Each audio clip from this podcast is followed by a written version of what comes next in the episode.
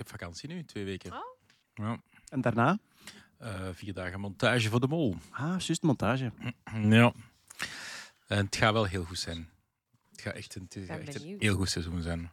Ja. En voor de rest, eh, ja, het is in Sicilië en voor de rest eh, zeg ik niks. Maar praat dan over dingen waar je wel over Ah ja, oké. oké,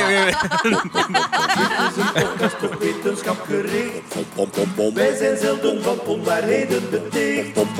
En wij zijn nog nooit voor corruptie gezwicht. Dit is het Nerdland. Maandoverzicht.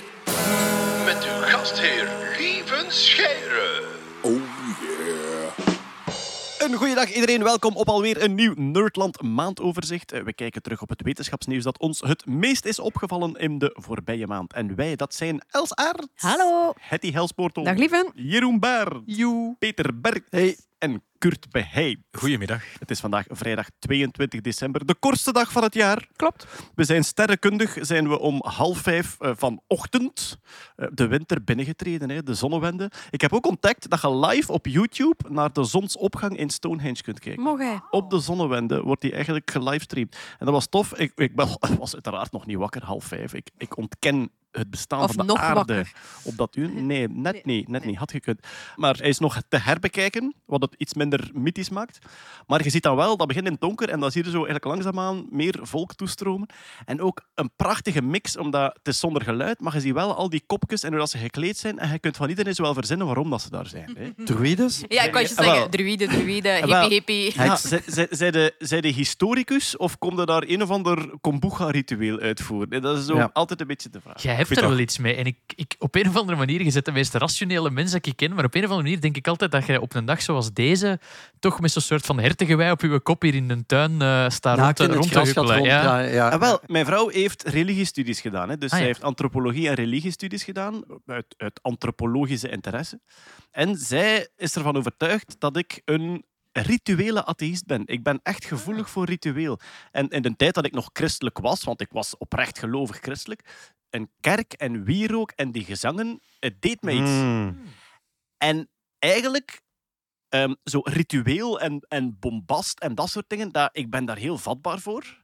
Maar dat is, ik, ik vind dat op dit moment een beetje hetzelfde gevoel als als je naar Lord of the Rings kijkt. Ja. Ik kan volledig weg zijn in zo die, die bombastische fantasie. En het is, het is dus ik ben daar vatbaar voor, Jeroen. Ja, Zeker inderdaad. Het valt, het valt op. Fan, fan van, van Gregoriaanse muziek dan ook. Eh, ik, ik, ja. heb, dat- ik heb dat enorm. En ik vond, ik vond ja, dat klinkt heel luguber, maar ik, ik ben dan een, een heel aantal jaar misdienaar geweest. En de fijnste mis om te doen is een begrafenis. dat is echt waar. Nee, dat is- de fijnste mensen om te doen, dat is begraven. Ja, nee, waarom? Juist omwille van dat bombastische. De muziek met is beter. Het gewicht dat, het gewicht dat eraan hangt. De Ja. muziek is beter. En, en er is wierook, hè. Maar ja, jong. Oh, maar Peter, Echt ik, waar. Wij, Zijn jij al een zelfhulpgroep geweest? Vroeger was dat in, in, in Hasselt, in de kathedraal. Dan had je zo bij kerstmis, bij Pasen, had je dan eh, de hoogmis en dat was dan met de bischop. En dan had je zeven misdienaars. En daar werd, dat waren allemaal taken, eh, hosties en, en de kelken, wat is het allemaal, en het boek vasthouden en zo. En daar werd overal voor gevochten, behalve voor één ding. Dat was het wierooksvat. Dat wouden ze niet doen. Oké. En dat was, voor mij was dat gemakkelijk. Hè, want oké, toen kwam Peter Bergs. Ja. Snuiven aan het en de wierookvat. bischop, de- Monseigneur Heusje, die was vooral zeer royaal met wierook. Dus daar kwam een damp af. en dan zag je zo... Zeven misdienaars op een rij, zes groen en geel en ene compleet de fleur van zijn leven. Oh, oh, oh, man. Ik voel, nu wel, ik voel nu wel een soort Dexter-achtige tv-serie over de misdienaar die heel graag begrafenissen doet. er zijn niet genoeg begrafenissen. Oh. Dus, Dus- hij zoekt mensen in ja. het dorp die het verdienen om begraven, Begraven te te worden, worden. ja, ja, ja. voilà. Nee, maar dat, ja, oké, dat klinkt heel raar. Hè, maar dat, ik, ha- ik heb inderdaad ook iets met dat bombastische. Ik vind, Voilà. eh, ja. Ik, ik word aangetrokken door ritueel en bombast, maar rationeel kan ik niet geloven in eh eh ja, bovennatuurlijk. Maar atheïsme is niet per definitie eh, los van rituelen. hè. Nee, natuurlijk. dat is ja. waar. Mensen hebben rituelen nodig. Hè. Maar dat, dat, is vind ook, het mooie, Ja. dat vind ik het mooie aan, aan die zonnewende. Ja. Dat is een heel duidelijk, ehm, Natuurfenomeen. ah, Ja. heel duidelijk sterrenkundig moment waarop de dagen langer worden. Dat ook, hé, donkere dagen, ik merk dat dat eigenlijk dat, dat ik dat lastiger heb met ouder worden, met de donkere periode. Ik had er vroeger niks tegen en nu begin ik zo in de winter zo wat met mijn voeten te slepen van kom, laat het zonnetje maar een keer schijnen. Echt, dat duurt geen, geen vijf jaar of ik zit in een club met in Spanje heel de winter. Gaat dat zo zien. Hè. Ehm, eh, ja, en- Overwinteren in Benidorm. Amai, lieve scheren, hemzelf. maar dus zo zonnewende, ik vind, dat, ik vind dat schoon. Ik heb trouwens onlangs dat, dat filmpje gerepost van Britse komiek, ik ben ze de naam kwijt. When Jesus Stole the Winter Solstice. Eh, ja, het, het staat op mijn... het Ah, ja, ja. Het staat op mijn Twitter. Het is Jezus die binnenkomt bij een hoop druïden die Ja. zo winterzonnewende aan het vieren zijn. Alright, everybody out. This is my birthday. Hè? En zo, dat soort. Maar heel, eh, heel, heel tof gedaan. Goed, zeg, wat een hele hoop smalltalk voor we ik dacht, beginnen. ik, ik dacht, ik geef de aflevering een beetje kleur, maar jullie zijn hier vertrokken. Oh, maar ja, zeg, straks worden we aangeklaagd door de volksjury voor plagiaat van de volgorde. Van inderdaad, eerst even de smalltalk en dan to the point. Nee, niets daarvan. Dan moeten we nog zeggen, zeg, hoe is het met jullie? Ja, voilà. Eh, goed, eh, we gaan. eh, ja, maar eh, het, het, ons eerste onderwerp is eigenlijk toch direct alweer een beetje persoonlijk eh, leven. Eh, Peter, jij hebt een meid. Ja, Hoe is, het met, hoe is het met uw meid? Eh, goed zeker, veronderstel ik. Ja, met de ik, heb nog, populatie. ik heb nog geen kweekske. Dat, dat nog Ah, niet. voilà. Nee, dus waar we het over hebben is, we hebben het er vorige keer ook al over gehad. eh, Peter heeft een meid met IJT. Heeft een meid een soort eh, naar zich genoemd. Ja. De ehm eh Berksie of Peter Berksie? Tyreofagus Berksie, Tyreophagus. Voilà. En je hebt ook zo, je hebt ook zo een, een, een, een ehm, wetenschappelijke tekening, denk ik. Hè? Wat dat? Oh ja, ja, die zijn geweldig, hè. En waar is die getatoeëerd op je lichaam? N- eh, daar ben ik nog over aan het nadenken. Op ware grootte. Hallo? Ja, nee, nee, nee. Ik heb Nadenken, waarom moeten we daar nog over nadenken? waar Als dat die moet komen. Als er Ah, er 25 komen, maar mensen mailen. Ja. Ik heb, ja, Bart heeft nu... Bart van kont heeft dus. nu gezegd... Oh, oké. Bart van Peer heeft nu voorgesteld dat we dat op Nerdland Festival gaan doen. Oh, Een nek- oh goed Een idee. nektattoo van een Of meid. zo'n trampstamp. Zo. Oh ja, You wish. mooi symmetrisch op zijn rug. Ja, maar die, maar, ja, maar die tekeningen zijn echt wel heel knap. Voilà, en dus eh, je je gaat een kweekske starten, maar het is er. Ja, ja, van zodra ik my hands... Ja. Get my hands on Voilà. it. Ik vind een meid op uw voorarm, dat is iets. Dat, vind, ik- dat zie ik zo Op wel. mijn voorarm. Ah, Hier zo. ja, zo daar, ja, Ja, ja, ja, ja. Waar, dat, waar dat Xander zijn een, ehm, de zee, zeesaurier staat. En, en mijn TARDIS. Ah, is het echt? Ja. Ah, kijk Ah. Oké, Voilà. ja. Dat is eh, dat is, eh, ja, absoluut. Behoort Alright. zeker tot de En daar mogelijkheden. kun je altijd zelf naar kijken. Dat is daar zo leuk aan. Ja. Hou ons op de En het voordeel is, ik heb dat tegen mijn zonnetje, die, die heeft nu redelijk wat tattoos laten zetten. Van mijten. Nee, andere dingen. Van meiden. Ja. Voor, eh, mij, ja. En eh, ik zeg, ja, kijk, tegen als jij 60 bent, dan zijn die allemaal zo verbleekt en dan wat uitgezakt. Maar tegen als ik 60 ben, dan ziet die van mij er nog heel fris uit. Je gaat hem tussen twee rimpels laten tatoeëren. Maar nee, ik ben over twee, drie jaar pas al 60, hè. Dus, Ah, ja, ja, voilà. Het kan veel gebeuren op twee jaar, zo moet. Ja. Eh, merci, zeker, als, zeker als je het middelbaar onderwijs staat. Ik kijk Eh, daar naar uit. Als mijn huid zo wat elastischer wordt, dan kan ik echt doen van... Ja, it's bigger on the inside. Met TARDIS, ja. Alright, voilà, kijk, maar dus ehm, eh, ik wens u veel succes met de Maar kweek ik ben er van de bijzonder eigen blij meid. Ja, dat eh, kan ik mij voorstellen. Qua kweek, ik heb mijn mierennestje net in winterslaap gezet in de kelder. Ja, dat van Dus- mij ook. Dat staat ook in winter. Je mocht straks altijd komen controleren of ik het wel goed gedaan heb. Oké. Dus ja, voilà. Goed, zwart. Genoeg. Wat, wat, wat dan ben de insecten-nerds is met dat hier, zeg. Hela, hela. Nee, nee. eh, genoeg ongewervelden. Misschien komen er straks opnieuw. Maar toch nog één dingetje. Hetty, je bent in thuis geweest. Ja. Ik heb dat totaal gemist. Nee, nee, nee, niet uitgezonden. Niet Ah ja, oké. ja. Hetty is gaan filmen. Deze week, Ja, denk ja, ik. Hè? ja, ja, ja. Afgelopen dinsdag. In Leuven. In Leuven, de Manhattan Oh. Studios in Leuven. En ja. mocht je daar iets over zeggen? Ah, wel, ik weet dat niet, want daar eh, hingen allemaal dingen aan de muur van je kan lekken zonder dat je beseft dat je lekt. En daar staan Dat heb ik wel, dat heb ik wel vaak voor. Peter, Dat is, wel, dat is maar één keer in de maand, gelukkig. Dat zeiden ze na die Giro 5 ook altijd tegen mij. Allee, jong, ja. Ah, het En heb je, heb je iets moeten tekenen van dat je Nee, niet ik had wel vier zinnen tekst. Wat? Ja, ja. Dat is Ja, edelfiguratie. het, is- het was een Zat ook een gastrol. loge. Zat een loge. Wauw. Wauw. En al die andere figuranten waarschijnlijk kei gunstig Keijaloers. tegenover. Dus de figuranten mogen niks lekken. Raad eens wie er ook bij was en geen figurant was. Zalig. En hoe, hoe lang heeft het geduurd, opnamen? Of hoe? En wel, het was met drie keer repetitie en dan twee keer Er wordt opname. gerepeteerd ja, ja, die- thuis? die- ja. Ik bedoel- Oh, ja, ik was wel Heb je het nu zenuwachtig. over uw eigen thuis of over de reeks? Nee, waar de zenuwachtig? Ja, Els heeft zo een paar keer aan de kant gedaan van rustig, rustig. Want ja, ja het was... Kijkt kunnen we je, het kijkt zien? je op een bepaald moment recht in de camera en knipoogt je? Nee. Niet Ah. knipogen, maar ze is wel echt vol in beeld. Oh, Vol, vol in zalig. beeld. En wanneer, Heb je- en wanneer wordt het uitgezonden? 12 maart. Dat weet je al direct. Heb je een Wilhelmscream gekregen? Nee, dat hadden ze al gedaan Eh, voor ons. hoe, hè. lang, hoe lang op voorhand moeten we beginnen kijken naar thuis om mee te zijn bij heel uw backstory op 12 maart? Oh, voor, Nu? Kwartier? voor dit, ja, maximum. Want mijn, mijn zus heeft last van roos. En dat Je is moet gewoon af eigenlijk- en toe, Dat moet jij toch niet zeggen, Nettie? Wat doe jij in godsnaam? je moet gewoon af en toe haar wassen, dan kun je volgen. Een dwangsom van 80.000 euro. Ah, En een heel van leuk, een of andere heel shampoo. All right, Ja. goed.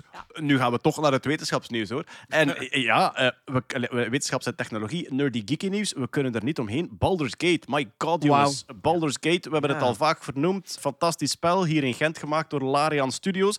Hij was grote favoriet bij de Game Awards, weet je, de Oscar voor de games. Maar ze hebben het echt wel plat gespeeld. dus de Game Awards worden één keer per jaar georganiseerd in Los Angeles. Inderdaad, een beetje de Oscars van de games, maar wel ook echt een reclame-event. Er worden ook nieuwe games aangekondigd. De helft van die show is reclame.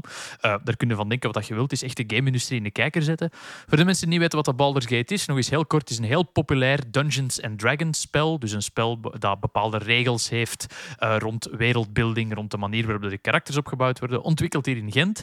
En eh, het is eigenlijk een beetje een triomf geweest, omdat het, dat, dat zeggen ze bij Larian ook, we hebben een, een AAA-game kunnen maken. Dus echt een game dat door een heel groot eh, publiek gesmaakt wordt en wordt uitgegeven, zonder moeten in te boeten aan complexiteit. Want als je Baldur's Ah, Gate ja. speelt, er zijn zoveel mogelijkheden. Als er een mogelijkheid is in het spel, hebben ze er waarschijnlijk wel aan gedacht en custom dialoog voor geschreven en zo.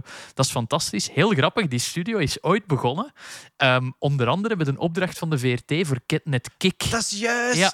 ja. omdat de VRT had getweet van how it started. En dan ja, een screenshot uit Catnet Kick, wat dat een heel, vroeger een heel simpel educatief spelletje was. En nu zijn dat... Ja, maar, eh, ze hebben onder andere de award voor Game van het jaar gewonnen. En de Oscar de voor Oscar voor Motion best- beste Picture film, of ja, the die, werd uit, Ja. die werd uitgereikt door Timothée Chalamet. Oh Eh, my hallo? god. ja, grappig. Heel grappig om te weten ook. Timothée Chalamet heeft ook een geheim verleden als game-nerd. Want wat deed Timothée Chalamet? Die paste Xbox-controllers aan om beter te kunnen spelen in games. Als je bijvoorbeeld in Call of Duty een geweer had waar dat je voor elke kogel de trekker moest overhalen, Timothée Chalamet zat in de scene die zo'n automatische trigger op die Xbox-dingen vanzelf... installeerde.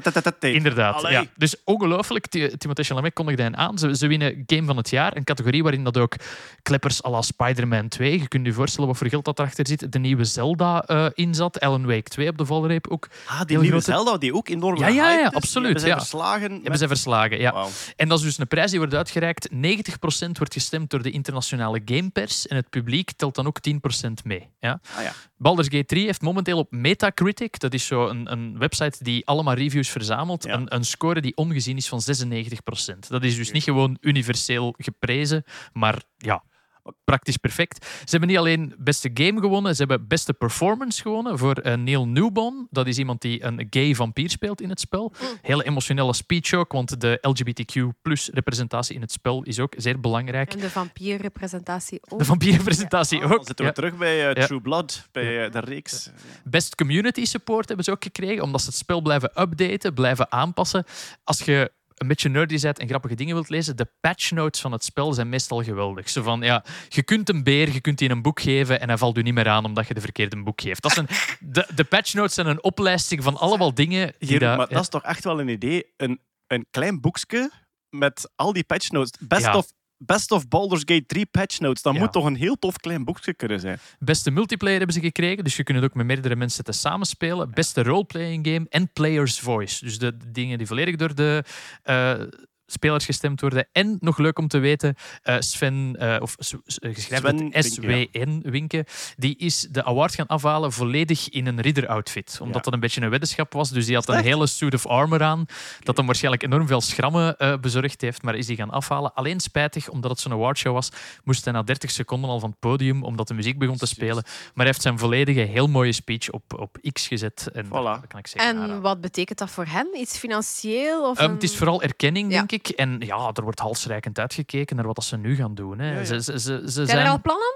ze zijn in twijfel of dat ze toch uitbreidingen maken om dit spel, omdat ze het toch als een soort van afgeheel zien. Maar ze willen eigenlijk iets compleet iets anders doen weer. Het zal weer die diepte hebben en die ongelooflijke craft die erin kruipt. Maar ik zou ze eens graag, ja, laten we zeggen, langs de volledige andere kant van het spectrum. Candy een- Crush. Nee. Catnet Crush. Nee. Ja, Maar misschien is Candy, het Candy een- Crush, maar je moet eerst drie kwartier je personage vormen. Zeg, als, als totale noob, heb je iets speciaal nodig van, van gamecomputer of grafische kaart? Ja, maar nee. tijd, tijd en het, het draait draait op, op PC en Mac, maar voor computers kan ik toch aanraden. Het moet, Nee, het maar moet het heeft redelijk een zwaar, recente. het heeft een zwaar beestje. Het heeft een zwaar beestje nodig, Ja. maar er zijn ook versies voor Xbox en PlayStation. Een Ja. Xbox of een PlayStation betaal je nu 400, 500 euro voor. Dat is denk ik voor de meeste mensen een goede plek om te beginnen, zonder dat je... En dan heb je een doos waar dat het op draait. En dus tijd, hè, eh, Xander Tijd, de Rijke, die in de aftiteling van de Ja. game staat, een van de programmeurs is, eh, is fan van hem, ehm, is het beginnen spelen. En hij had maar drie kwartier eh, om de- zijn eerste spelsessie te doen. En in die 45 minuten is er niet in geslaagd om zijn personage te, te maken. Dus gewoon, gewoon kiezen wat heeft hij aan, welk haar heeft hij, hoe voelt hij zich Allee. vandaag, wat is, zijn, wat is zijn lievelingskleur, wat is zijn lievelingseten. Dat, Ik heb ja. 45 uur gespeeld en ik ben bijna door deel 1 van 3. Oh, Maar omdat ik ook verhuisfirma Jeroen ben en alles dat los zit in Ah, de wereld, ga ik verkopen bij een dwerg in het kamp. Jij doet alle Ja, sidequests. absoluut. Ik Ja. niet, hè. Ik dender door de main story. En, eh, Ah. ja. Trouwens, wat heb ik uitgespeeld deze maand? Half-Life 1. Ah. Eindelijk. Oh. Ik heb, ik, ik heb u gezien. Ik was op Steam ook online en ineens zo... hm, Lieve Sterren is online. Dat is, Ja, eh, meest- spel meest- van meestal 19 is het uw zoon dat aan het spelen is Ja, op dat- Steam maar en dan durf ik niet constant. te, niet te dus, dat is, dat is eh, een spel van 1998. Ja. Dat staat als een huis. Hè. Ja, ja. Ik kan me Ja. zien met daar... Ook de laatste levels in, in de, de weirdo alien wereld, die worden die- Dat zien is echt zo waar. de, de, de slecht pixel- oud geworden. Ja. Ja, dat, dat, is een, dat is een uitstapje. Maar zo, op het moment dat je zo Castle Wolfenstein-achtig door dat labo... Ik weet dat je op een bepaald moment in de WhatsApp stuurde van ja, ik heb niet genoeg kogels voor die honden. Er zijn zo honden die daar ja, heel ja. hard zichzelf opdraaien, elektrisch, en daar komt zo'n elektrische stoot uit. En wij allemaal, ja, maar je moet achter een muurtje gaan staan. Ah ja, dat is gelijk een idee. Ja. Maar ik kwam uit een manhole, dus ik heb, Ja. een, stuk, ik heb een stuk level moeten herspelen om met meer bullets daar te geraken. Ah ja, je, hebt- je hebt dan toch de geheime basis en de geheime eh, wapenvoorraad. Nee, nee. Ah. Zwat, eh, voor, voordat we hier een gameshow worden, Ja, hè, want ja. ik zie al mensen denken van, nou, waar Ja. blijft hier de keiharde wetenschap? Ah, hier komt de keiharde, fundamentele, levensveranderende wetenschap. We weten eindelijk waarom katten spinnen. Enfin, eigenlijk weten we hoe ze spinnen. Hè? Ja, Dat ja, is ja, het. ja. Het is Ja. een beetje consternatie in kattenland. Ja, en ook discussie, hè, want eh, Ja, ja, ja, er is ja, al ja, commentaar ja, op het onderzoek. ja, ja. Maar zeg eerst eens wat er precies gebeurd is. Ja, het is natuurlijk... Ik wil, ik wil, ik wil ook het, het audiogegeven niet onthouden, want wat is het allerzaligste dat er kan gebeuren in deze donkere dagen? Oh. Dat je, Een tweetakt dan is start.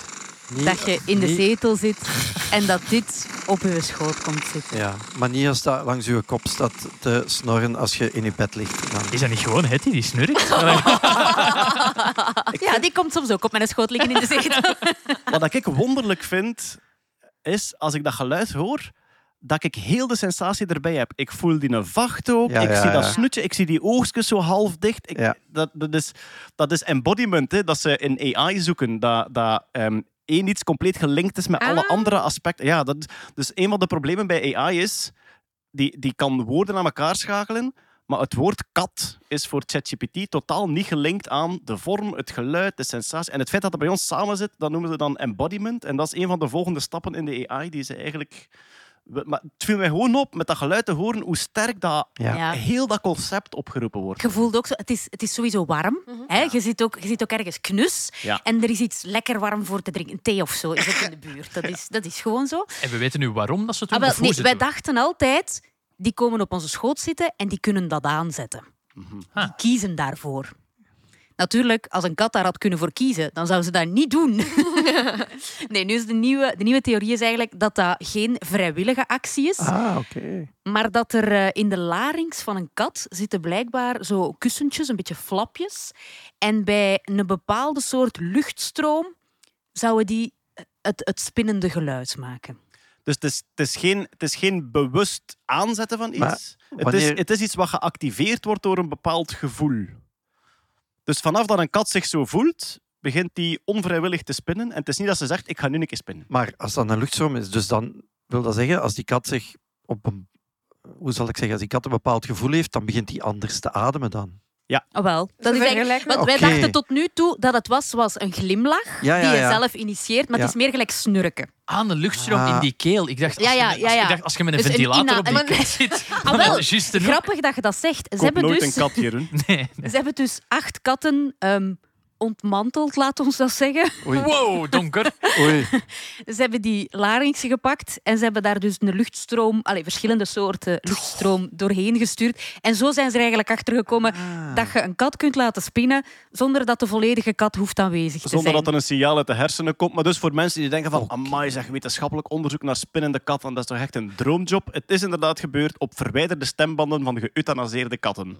En mensen Ze waren, die- wel, ze waren wel zeer ziek. Ja, hè. die, Ja, die geëuthanaseerd werden om medische redenen. Dus Ah, niet- oké. Ja, ja, Niet expres voor nee, de nee, expert. nee, nee, nee. Maar- zijn maar vast dat mensen die verklaart dat nog ook- steeds een droomjob vinden.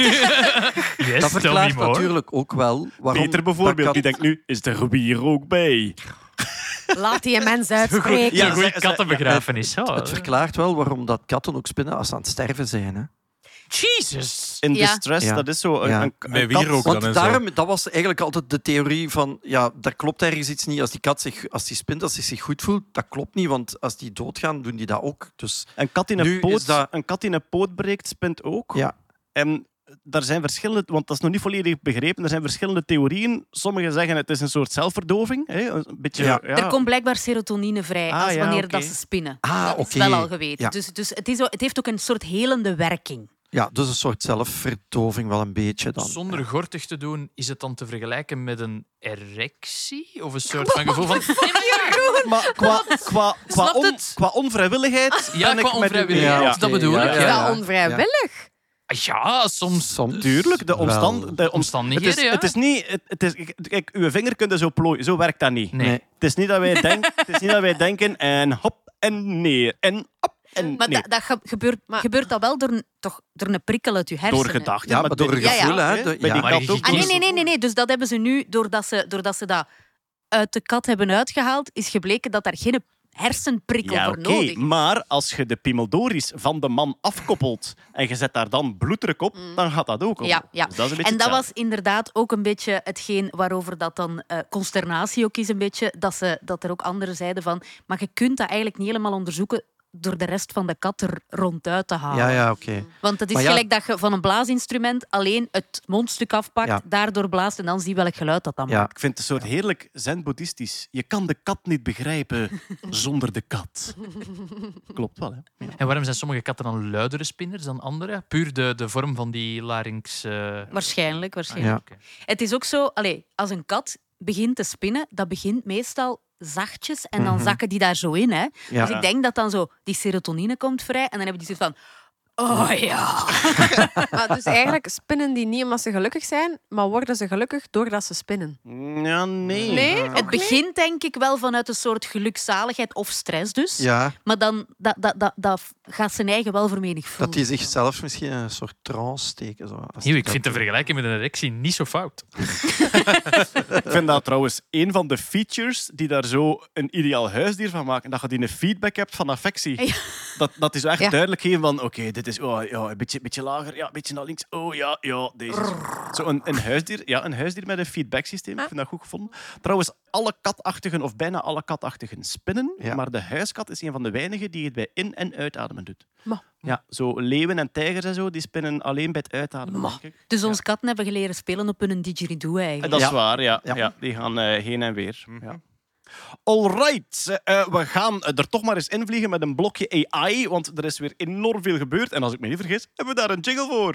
AI, AI, AI, AI, AI, AI, AI. Is het een zegen of onze grootste wens? Of is het de ondergang van de mens? Het is de toekomst. Artificial intelligence. Oké, ik denk het AI-nieuws dat het eh, meest gemediatiseerd is, was eh, Google, die Gemini gedemonstreerd heeft. En Gemini zou een beetje hun concurrent voor ChatGPT moeten worden.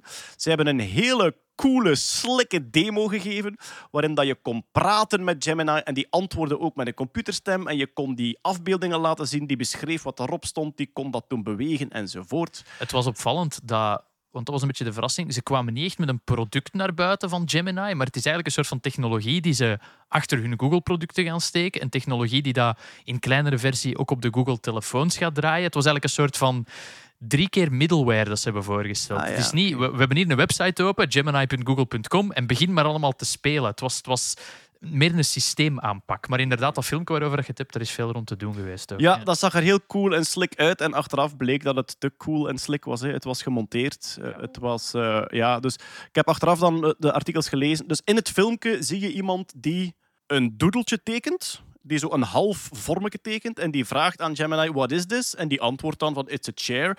En dan tekent hij wat lijntjes bij dat dat op iets anders begint te lijken. What is it now? En dan antwoordt hij weer. En dat is echt zo'n vlotte conversatie. En wat blijkt, wat dat er eigenlijk gebeurd is, is die heeft een tekening gemaakt, die heeft een foto getrokken, heeft die foto geüpload, de computer heeft geantwoord in tekst, hij heeft een ding bijgetekend, heeft een nieuwe foto gepakt, heeft die geüpload, de computer heeft geantwoord in tekst en zij hebben daar een scenario van gemaakt en dat eigenlijk nagespeeld. Dus ja, je zit zo met een beetje van, ja, maar het had zo kunnen gebeuren. Maar ik vind is- dat wel een perfecte vooruitwendiging van hoe dat je denkt dat het project gaat gaan en hoe dat het dan uiteindelijk gaat. Dat is waar. Maar Eigenlijk in een- deze een tijden... Ik vind dat dom. Ik ja, ik snap niet waarom. heel dom, ja. Allee, kom. Ja, toch Komt direct uit. En ik heb ik het filmpje nog eens bekeken. Het is niet dat er ergens een soort van kleine disclaimer staat. Want soms doen ze dat bij filmpjes. Ja, hè. ja. Dit is gesimuleerd. De poppen kunnen niet echt bewegen. Ja, ja, Ik had het dan moeten zijn. What do you think this is, Gemini? Oh, it's a, it's a duck. De poppen kunnen niet echt bewegen. Vraag altijd raad aan uw geneesheer. niet, maar drink met mate. Vraag raad aan uw apotheker of geneesheer. Ja, dat is spijtig. Ja. Maar, maar op zich, de technologie, die, want het was ook de, de man van DeepMind die het mee voorstelde in Co. Het was zo'n blogpost van uh, DeepMind-man, ben zijn naam kwijt. Demis Hassabis? Eh, Demis Hassabis, die het voorstelde. En het was heel loftig en heel breed. En het was, denk ik, ook de inzet van het model is dat het multimodaal is. In de zin van, eh, het, het werkt op tekst, op afbeeldingen en op video. Een van de andere voorbeelden die ze gaven, is je geeft dan een YouTube-video en dat kan u beschrijven wat dat er gebeurt in die video. Ja. Dit is een man die door het frame loopt met een rode jas van links naar rechts. Dat, Ja, dat soort... eh, Maar dus het, het kan echt wel iets, die in Ja. Gemini. Alleen, ik vind, ik vind het inderdaad zeer dom om dat dan zodanig properder te maken, waardoor dat heel veel vertrouwen verspeelt. Ja, want het is toch, Google heeft er toch heel veel aan om zijn naam, eh, zo zijn, zijn eerlijkheid en zijn. Tuurlijk. eh, dit is toch gewoon dat is een rare keuze. Ik denk dat ze technologie hadden die heel goed was, technologie om te verkopen, maar dat het eerder een systeemaanpak was, backend, eh, inwerken in alle producten. En dat ze toch tegenover ChatGPT, wat dan een heel hands-on product Ja, is, ja. waar we nu allemaal mee spelen, dat ze daar iets tegenover wilden zetten en dat het daar is... Ja, Weet je wat dat er gebeurd is? De marketing zei... Ja, jij zegt jij wel dat dat tof is, maar wij zien wij dat niet. Hè. We zullen dat een beetje leuker maken voor het filmpje. We gaan daar in een filmpje gieten. En Oh, wel toen, goed. toen kwamen er aliens. Voor op de socials, ja. Ja, voilà. Ja. Eh, ja, over eh, GPT en ChatGPT. Er wordt gehint dat GPT 4.5 op komst is. Dus Ja. we zitten nu met GPT 4. Om even de chronologie. eh, GPT 3 was de eerste die echt schone teksten begon te schrijven. Voor GPT 3 en die systemen konden... Wacht hoor. Dit komt uit op 3 januari. Ja. Dan kun je nog één dag de oude systemen van ChatGPT, als je een account hebt, testen. Want vanaf 4 januari worden alle oude modellen uitgezet en kun je enkel nog met vanaf 3.5 ja. turbo eh, werken. Maar dus als je bij die oude modellen eh, werkt, en Thomas Winters heeft me dat laten zien, ChatGPT, of GPT toen, die GPT-systemen zijn getraind op enorm veel tekst op het internet, waar daar ook systeemcode en andere tekst bij zat. En bij die oude modellen was dat nog niet genoeg opgekuist. En dus bij GPT-2, als je dan bijvoorbeeld een zin schrijft als vertel mij eens waar ik de mooiste schoenen kan kopen, dan vult hij aan met vroeg de bankbediende aan mij. Ik keek hem aan en, omdat hij getraind is op doorlopende tekst, en zeker van, bij GPT-2, na twee gewone zinnen begon hij opeens Ja. hashtags en Sporen, ja. tussentiteltjes en, en, en HTML-code, alles wat dat in die trainingsset zat. GPT-3 was de eerste die echt vlotte tekst schreef. Dat is twee jaar geleden, drie jaar geleden, zoiets. En GPT 3.5 was een verbetering daarop, uit maart 22, waarop dat ChatGPT gebouwd is, wat dus in januari 23 eigenlijk echt de grote doorbraak geworden is. En GPT 4.5 zou nu een verbetering zijn op GPT 4. Er wordt gehint dat die de komende maanden zou uitkomen. En anderen zeggen ze gaan hem overslaan en ze gaan wachten op GPT-5, die blijkbaar ook al in ontwikkeling is. Het probleem is dat ze een beetje op, op, het, eh, op het punt zitten waar vroeger was GPT beter maken, was dat we gaan het op meer data trainen. Ja. En nu heeft Sam Altman onlangs verklaard van ja, de toekomst zit niet in grotere modellen qua data. De, de toekomst zit hem in de manier waarop we die trainen, want Ja. de data is zo'n beetje op. Ah ja. Eh, Oh ja. de ja. tekst is op. de tekst is op, ja. Schrijven iedereen. maar iedere dag tekst. wordt toch keiveel tekst bijgemaakt. Ja, maar hij moet deftig gelabeld zijn, hij moet kwalitatief Dus zijn. dat- De- de- Ja, ja, ja. kwalitatief. En je kunt geen output van AI gebruiken om AI te trainen, want dan krijg je een soort van incestueuze, Habsburgachtige AI. Trouwens, eh, van het emergent behavior, dus, dus dat ding is getraind en gemaakt en dan komt er allerlei gedrag uit dat organisch, ja, organisch is een te beladen woord, maar dat ontstaat uit het systeem zonder dat het er expliciet ingestopt is. Als je, als je gewoon softwareregels schrijft, dan kun je voorspellen wat er gaat gebeuren als je daar een input in steekt. Bij die neurale netwerken is dat niet zo. Er is emergent behavior, komt, komt uit de complexiteit van het netwerk.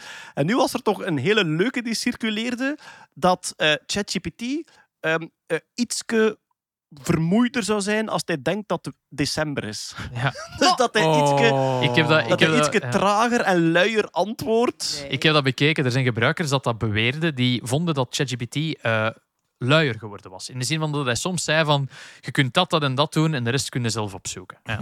nu, OpenAI heeft daar direct op verklaard. Dus er waren gebruikers die dachten van oké, GPT heeft een soort van winterdepressie. En ehm, ja, dus eh, OpenAI heeft meteen een verklaring gedaan van kijk, we hebben al uw feedback gehoord over GPT-4 die eh, luier wordt, maar ja, sinds november 11 hebben wij niks meer aan dat model veranderd. Dus het is niet dat dat de laatste weken opeens gaat veranderd zijn. Ah ja, oké. ja. Wat dan mensen dan dachten is van oké, GPT-4 is getraind op heel veel tekst o- eh, ooit. Namelijk alle tekst ooit bijna. Misschien zijn mensen tijdens de dingen die die schrijven in november, december, januari, februari ook gewoon luier. Omdat wij allemaal een beetje wel, winterdepressie hebben, vitamine D. Is dat gereflecteerd uit de trainingsdata in het resultaat? Nu, dan noemen ze de winter break hypothesis. Heeft het ondertussen een naam gekregen. Er zijn mensen die dat hebben proberen meten en dat is moeilijk natuurlijk. Ja, het probleem is, zo'n taalmodel is een inherente black box. Ja. Als je daarin gaat kijken, dan heb je een groot bestand met gewichten in. Allemaal, allemaal connecties. Ja. Ehm, de, de theorieën die er zijn, is van oké, ChatGPT zit met ehm, schalingsproblemen. In de zin van het is duur om die modellen te runnen. En het kan zijn dat ze gewoon de cut-off van wanneer zo'n model stopt met genereren vroeger zetten. Om, om server, server resources te sparen. Ja, Ja, ja. Andere mensen hebben geprobeerd van oké, kijk, wat als we eens proberen met een model uit maart van vorig jaar, bijvoorbeeld 3.5, en we gaan de lengte van de antwoorden vergelijken. Zien of dat je op dezelfde vraag een langer of korter antwoord krijgt. Op zich ook al problematisch, want die systemen zijn deterministisch. En daar kwam toch uit dat er geen verschil was in lengte. Dus het kan zijn, en ik denk dat het vooral dat is, mensen merken de tekortkomingen gewoon harder op, omdat er zoveel vooruitgang geboekt is de laatste maanden en dat mensen meer ogen op het product, je gaat meer dingen ontdekken. En ja, soms gaat ChatGPT zijn antwoord te vroeg afbreken. Of, dus het is, het is iets dat mensen willen zien, maar er is absoluut geen bewijs voor, of, absoluut ook geen reden dat dat eh, zou Ik vind het wel prachtig dat die gebruikers eigenlijk als een soort psycholoog met die modellen aan het praten zijn om te zien wat er aan de hand is. We gaan het eens vergelijken met vroeger en is er nu echt Ja. een antwoord die nu echt korter... Ik ga je zodat- verslagje van eh mei er eens bij halen. Toen waren we toch wel vrolijker, hè? Ja. Ik ben eh, van de week gebeten door eh, GPT.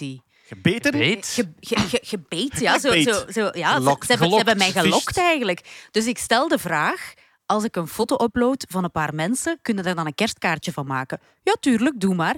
Dus ik load een foto op van ons gezin. Mhm. Ah, nee, sorry. Ja, nee, nee, nee, nee, daar kan ik niet. Dat kan ik niet. Ik kan daar wel eh, eh, een, eh, een, eh, een getekende weergave van doen. Ja, oké, doe maar. En dan zo, eh, ja, er staan niet hetzelfde aantal mensen zelfs niet op als op de beginfoto.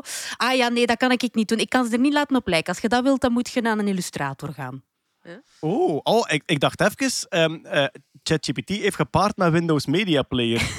Weet je dat nog? Als je een bestand opende, als je vroeger een mediabestand opende op een computer en je had een paar mogelijke mediaspelers, was het altijd Windows Media Player die van oh, oh, oh, ik kan dat. ikke. Oh, zeg het. Oh, oh, mag ik, mag ik, oh, mag ik dat, mag ik dat open doen? En dan klikte dat open en dan, ja, wacht, oeh, oeh, oeh, maar dat is mijn codec. Oeh, oeh, maar dat heb ik niet zo. Oeh, oeh, maar die codec, oeh, maar die codec, dat kan ik niet. En ondertussen zo ergens van achter in de schaduw staat een VLC-player. Ja, siga- een sigaretten Ja, roken. ja, ja. Is, is hem klaar? Ja. Is hem klaar? Voor de mensen die VLC Media Player niet kennen, het is weer de hoogtijd van het jaar, want sinds 16 december heeft VLC Media Player zijn Een kersthoedje op. Kerstgoedje. Ah. Ah ja. Heb jij dat nog? Elk jaar. Kootje, Ah, natuurlijk dat. hè. Tuurlijk. Wij, wij hebben dus geen kersthoedje op onze Maar- kerstkaarten, hè, voor alle duidelijkheid. Ja, We hebben geen kerstkaarten Wat, wat, ik, wat ik denk dat jij ze tegenkomt, Els, is dat ze dat heel hard proberen af te schermen, want het was wel de betaalde versie dat je ja, ja. ja. Dat ze heel hard proberen af te schermen dat je daar mensen mee te kakken zet. Dus het uploaden van bestaande mensen en dat aanpassen of van haha, dit ik is mijn vraag vader. het eerst.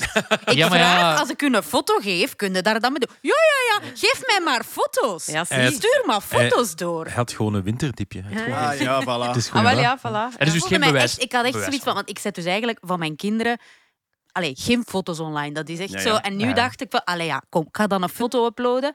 En direct had ik er weer spijt van. Joink. In Ja. de volgende Dali zit dat mee in trainingsmodel. Ja, ja, voilà. Dat, is dat? Is dat? Maar dus geen bewijs van de, ja, geen je bewijs hebt van de winter. geüpload, ja.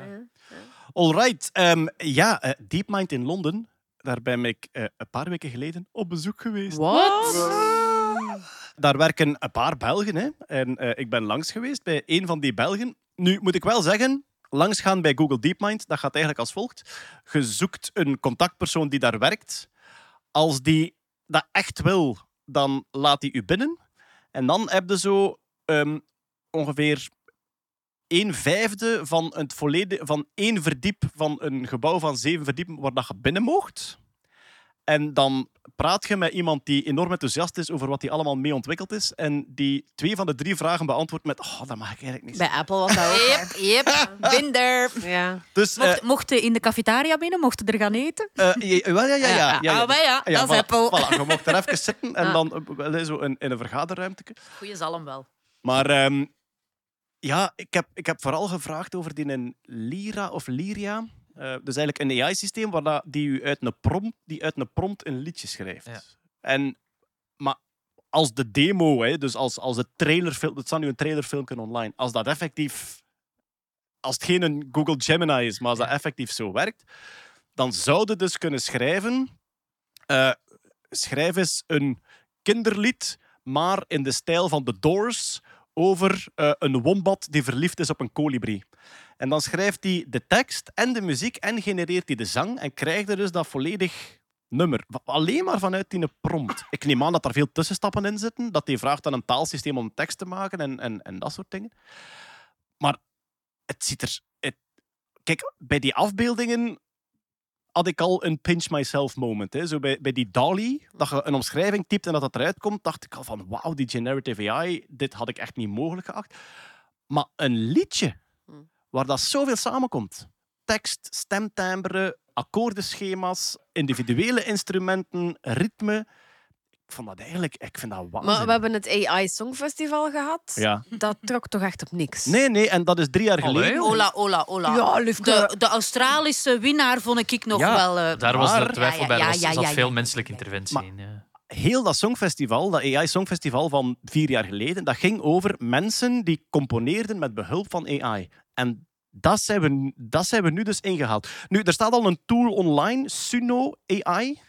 En die doet het al immens goed. Hè? Want Thomas Winters heeft daar op zijn Twitter een paar, een paar liedjes van. Dus dat gezegd van schrijven ze een, een, een K3-nummer over het slechte weer in België. En die doet dat gewoon. Maar die in Lyria is echt nog beter. Maar het is ook geen, geen wilde voorspelling om te zeggen van kijk, eh, een jaar en een half geleden zaten we met teksten spelen interactief. Ja. Als we nu met afbeeldingen aan het spelen zijn, wauw, wachten we vijf seconden en we hebben een wombat op een scooter die dan de looping maakt. Ja. Het is niet zo dom om te voorspellen dat we over een jaar aan het gaan spelen zijn met muziek en met de snelheid. Nu, want er zijn al kleine muziekgeneratie-demos online. Hè. Op, op Hugging Face heeft Facebook een paar van zijn modellen online gezet. Maar ja, dat is 60 seconden wachten en een mono-resultaat dat je krijgt in 32 kilobyte per seconde of zo. Maar die opschaling en die optimalisatie, ja, dat is gewoon een kwestie van tijd. Hè. We gaan over een jaar gaan het spelen zijn met muziek zoals we nu met tekst en afbeeldingen spelen. Ja, en video komt er ook aan. Hè, Tuurlijk, ja. nu ook in zijn, in zijn kinderschoenen. Maar wat dat wij bij, bij muziek weer enorm verwonderd heeft, is van... Ik had net een soort beeld van hoe dat, dat kon werken met tekst en met afbeelding. Hè. Dus het neuraal netwerk dat afbeeldingen maakt, om het dan heel simplistisch te vertellen. Je hebt een neuraal netwerk, je laat dat, je laat dat een hele hoop afbeeldingen van katten zien. Dat probeert er een patroon in te zoeken. En dan zegt je, produceer nu een keer dingen die datzelfde patroon volgen. En die produceert heel veel waarvan dat het grootste deel op niks trekt. Maar een ander AI-systeem dat katten kan herkennen, zegt tegen dat systeem, dat trekt op niks en dat trekt wel op iets. En die past zijn eigen aan. Je gaat daarop verder. Voilà, en dat, dat zijn dan de GAN-systemen en dan diffusions, hè, die, die door ruis weg te werken. Dus ik had eindelijk gesnapt van, ik vind, hadden mij op voorhand gezegd, we gaan iets bouwen dat zo werkt, ik had waarschijnlijk mijn gevoel zou zeggen, dat kan gewoon niet werken. Hetzelfde met tekst, een groot neuraal netwerk dat door de volgende lettergreep te voorspellen zinnige tekst schrijft. Ik had nooit geloofd dat het zou werken, maar het werkt. Maar dit is nog een stap complexer, Het is, waar het, ik mijn kop en- niet rond het is hetzelfde trucje. We schalen dat op door er heel veel rekenkracht tegenaan te gooien. Dat is Ja. niet alleen dat, maar de juiste shortcuts vinden om ook al smijten er bijna oneindige rekenkracht tegenaan om snel genoeg resultaat te krijgen en snel genoeg in te allee, in de, de zoekruimte, zal ik maar zeggen, het niet het juiste woord is, snel genoeg in te zoomen, te convergeren op iets dat werkbaar is. Maar als je zegt, schrijf een nummer over dit onderwerp in de stijl van de Doors en die een tekst wordt geschreven over dat onderwerp en dat ding zingt met de stem van Jim Morrison, enkel op basis van die prompt, dan heb ik weer een momentje dat ik mijn eigen moet nijpen. Dat is, Ah ja, ja. tuurlijk. Ja. En goed, het zal inderdaad geen, geen maanden meer duren, denk ik, eer dat dat opengesteld wordt en dat we daar ook een keer mee mogen spelen. Maar hetgeen dat ik gezien heb, vond ik waanzin eigenlijk. Dus ja, we gaan zien wat er nog van komt. Los van het plezier met de liedjes, heeft DeepMind ook weer een eh, wetenschappelijke doorbraak, zouden kunnen zeggen, gehad het voorbije, de voorbije maand. Zij hebben via AI-systemen nieuwe materialen ontwikkeld. Dus de materiaalkunde.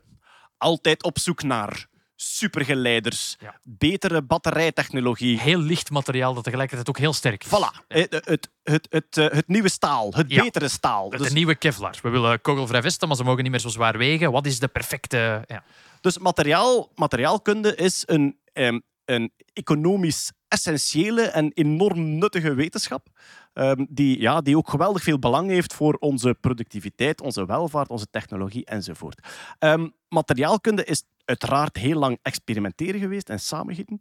Heel veel gaat over kristalvorming. Staal bijvoorbeeld is ook een soort kristallisatie van eh, ijzer en een paar andere, een paar andere atomen. Eh, En nanomaterialen waarin dat ze op een Ja. hele kleine schaal proberen structuren te vormen met carbon en... eh, lithium, lithium-ion batterijen, Ja. halfgeleiders, supergeleiders ook weer. Allemaal echt kristallisatie en dan kwantumeffecten daarin en, en eh, elektronenbanden en hoe heet het ook allemaal. Heel lang is er experimenteel gezocht naar materialen. En dan spreek ik eigenlijk over de voorbije 150 jaar, zeker, of 200 jaar, zoiets. Hoeveel zijn er experimenteel gevonden? 20.000. 20.000 nuttige materialen die gewoon door samengieten en zo gevonden zijn. Toen kwamen de computertechnieken en dan konden een beetje op voorhand rekenen.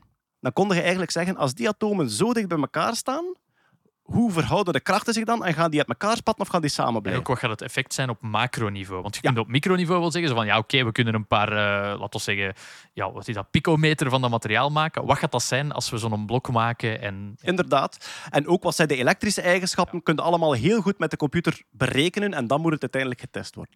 Dus experimenteel 20.000 materialen gemaakt, dankzij de computertechnieken daarna 48.000 materialen gemaakt. DeepMind heeft nu een neuraal netwerk gebouwd, GNOME. De voorbije twee maanden 421.000 materialen ontdekt. Ja. Dat is alweer... maar ja, dat, dat, dat is bij mij de vraag. Een materiaal ontdekken, wat is de eigenschap van een ontdekt materiaal? Dat het chemisch stabiel is? Ah, Of- Dus DeepMind heeft, denk twee jaar geleden, hebben zij hun protein folding problem. Hè? Ja, dus een, AlphaFold. voilà, een, een neuraal netwerk dat kon zelf voorspellen op welke manier een eiwit ging samenplooien en dan stabiel zijn. Alweer, dat is een black box. Hè? Dat is een neuraal netwerk dat getraind op heel veel voorbeelden van bekende eiwitten, blijkbaar het magische netwerk gevonden heeft dat dat op de juiste manier voorspelt, zonder dat wij nog weten hoe dat werkt. Het heeft zichzelf getraind om dat te kunnen. En dat hebben ze ook gedaan met al die kristalstructuren. Dus ze hebben al die bekende kristalstructuren in een um, grafenneuraal netwerk. Bekende stabiele kristalstructuren. ja, tuurlijk. Ja, ja. De- die, De- die, de- die, die, die die bekend dat gelukt waren waren. Ja. uit die experimenten. En uit die, dus die hebben ze daarin gestopt. En dan hebben ze dat neuraal netwerk zichzelf laten aanpassen tot het die bestaande op de juiste manier beoordeelde. En zo gaat dat dan bij die neurale netwerken. Dan hoop je dat die ook dingen dat hij nog nooit gezien heeft op de juiste manier beoordeelt. Ze hebben dat in gang gestoken. Dat ding heeft, net zoals, het, net zoals AlphaFold eiwitten kan berekenen, heeft dat ding 2,2 miljoen materialen berekend. En dan gekeken welke zijn er stabiel, welke vallen er uit elkaar enzovoort. En daar heeft het er 421.000 van overgehouden. Die zitten nu in een databank. En eh, zoals het dan gaat bij DeepMind, hebben ze die geschonken aan de wereld. En ze zeggen, je mag ze maken als je wilt. En dat is een heel recente aankondiging. En ik weet dus niet ehm, in welke mate dat zij ook al kunnen voorspellen welke dat er nuttig zijn voor batterijen, nuttig zijn voor eh, halfgeleiders, nuttig zijn voor supergeleiders, nuttig zijn voor kernfusiereactoren. Want ik heb een paar jaar terug met een, met een fusiefysicus gebabbeld. En hij zei... Dat is een goed woord om een paar keer naar elkaar te zeggen. Ja, fysicus.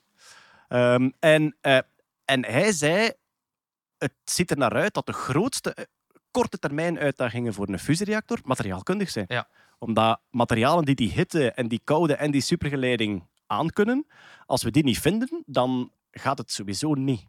En dus wie weet, ik, ik las dat ding en ik zit nu echt met het idee, hoe, hoe ga ik hier volgend jaar naar kijken? Ga ik volgend jaar terugkijken en denken van, amai, er was veel hoop, maar blijkbaar is er toch niks concreet uitgekomen? Of ga ik volgend jaar terugkijken naar hier en denken van, zie, toen is het gebeurd en nu zijn, de materialen, nu zijn ze materialen aan het maken die echt de volgende stap zetten in Ik vraag concrete... me af hoeveel laaghangend fruit dat daar nog tussen zit van materialen. Dat dat zo out there dingen gecombineerd heeft van oké, het is een stom voorbeeld en niet dat, maar allee jong, bananen en petrol. Goed, we proberen het eens. Allee, bij wijze van spreken, dat Ja, er zo twee maar- unlikely candidates zijn die dat tezamen toch iets maken dan een structuur heeft dat... Ze hebben, ze hebben berekend, dus als je...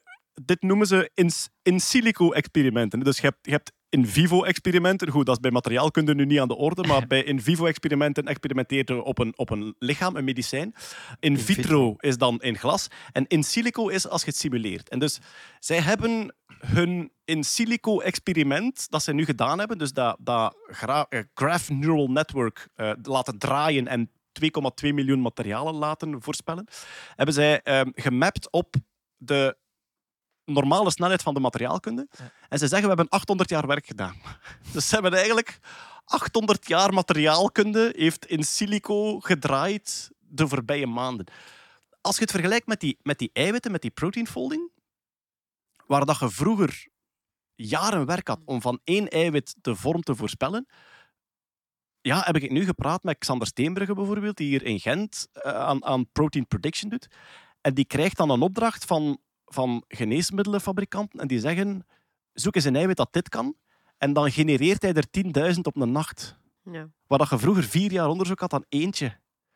Dus als dat hier hetzelfde is, als dat even goed Hm. materialen kan voorspellen, dan is het wel een enorme game changer. Het ding is, het verschil is, het aantal eiwitten, het aantal bekende eiwitten is eindig. En, en het is dat dat jij bedoelt. Ja. Hè? We kunnen er zo'n miljoen voorspellen, maar gaan er daar drie bruikbaar van zijn? Geen idee. Ja. Toch? Ja, dat is een beetje mijn punt. Of dat we niet het probleem verlegd hebben van oké, we moeten minder lang één aspect evalueren, maar nu zijn we langer bezig met die Ja. echt exotische dingen te combineren en ze effectief in de echte wereld te testen. hè. Zeg, een, een, een vraagje, zijn dat alleen dan eh anorganische materiaal, dus legeringen en zo? Dus daar zit Ja. bijvoorbeeld geen polymeren of zoiets Het tussen? is anorganisch. Want dat zou ook nog een heel, Dat een heel eh, nieuw gebied zijn. Dan kan een volgende stap zijn. Ja. Nee, het is enkel, eh, enkel Alleen dus legeringen en, en keramische materialen. En ja. Inderdaad. Ja, het, eh, het systeem heet GNOME. We zullen de link in de show notes zetten voor wie er meer over wil weten, uiteraard. En dan hebben we nog een eh, AI-primeurtje die conceptueel een eerste keer ooit is. Eh, AI verslaat een mens in een skill game. En dan bedoel je, Kurt, een fysiek Ja, skill geen, game. geen computerspel of geen, ehm, geen, geen spel waarbij dat het nadenken het belangrijkste is, gelijk Go of schaken of zo, Ja. waarbij dan nog altijd een mens de uitvoering doet. Nee, dit is echt zo'n skill game. En het is eigenlijk een heel simpel spelletje dat iedereen waarschijnlijk al een keer gespeeld heeft. Namelijk, je hebt zo een eh, ijzeren balkje dat door een doolhof moet, gaatjes moet ontwijken en het plateau waarop dat, dat balkje rolt, dat beweegt op twee assen. Ah, ik ja. dacht voet, dat voetbal ging zijn of zo. Daar zijn ze ook mee bezig. In Eindhoven, het schijnt, in zo'n Robocup en zo. Dat is, maar daar zijn ze nog wat verder. Maar dus eh, dat spelletje, waarbij dat je aan twee knoppen draait om het, eigenlijk het plateau in één of eh, in de x-as en in de y-as te verdraaien. Ehm, daar worden zelfs, hoe- banaal het spel ook is, er zijn wereldkampioenschappen van. En het wereldrecord, gok eens even, zodat het menselijke wereldrecord... Maar hoe groot dat is het doolhof? Ehm, pakt, ja, wat is dat, 40 30 centimeter? op 30 ja, of 40 op 40 of zoiets, ja. Ik zou Nou, een denken... mens minder dan 10 seconden, Ja, denk ik. drie seconden. Nee. Maar nee, nee, nee. Seconden, nee, nee. Dat is echt een doolhof dat de balken minuten. door moet doen. Dat gaat over minuten. Oké, dit is 15,41 seconden. Het was door een... 15 seconden. 15 seconden echt juist draaien. Dat is echt al heel skilled en heel hard getraind. Damn. Ehm, we gaan nog niet spoilen wat de computer gedaan heeft. Maar, ehm, dus wat ze gedaan hebben, is die twee... Eigenlijk, ja, het voordeel van dit soort spel is dat er eigenlijk maar twee inputs zijn. Twee controllers. Er zijn twee... Ah ja. Twee assen die je moet laten draaien. Dus ja. daar twee motorjes op gezet. En dan eigenlijk een webcam boven het spelbord gehangen. Echt de ogen van het systeem. En dan dat allemaal uiteraard gevoed naar een systeem om dat te verwerken. En te zien wat dat een input was. En het bijgetraind en het eh, reinforced learning toegepast en zo van toestanden. Ehm, en op die manier zijn ze er wel in geslaagd om dat systeem. En eigenlijk het filmpje, we zullen het in de show notes ook zetten, maar die filmpje is ook wel heel sierlijk, hoe dat, dat balken eigenlijk de perfectie volgt en dat op de juiste momenten gedraaid wordt, dat dat nooit stilvalt en dat dat mooi zijn doel bereikt. Ehm, het was zelfs... Met menselijke voorbeelden of enkel op reinforcement learning? Het is met reinforcement learning ehm, getraind. Het was zelfs zo dat de computer slim genoeg was om shortcuts te zoeken. Ah, is het echt? Om Ja. zo'n muurtjes over te Ja, om zo, steken. moeilijk zo, om zo echt zo gaten zo net te ontwijken. Ja, er is eigenlijk een pad dat je moet volgen, dat zo met een lijntje ook. En dus die computer die dacht, hey, fuck you, langs die gaat sneller, hoppa. En dan hebben ze ook reinforced gewijs moeten zeggen, nee, dat mag niet. Je Ah, ja. moet het lijntje volgen.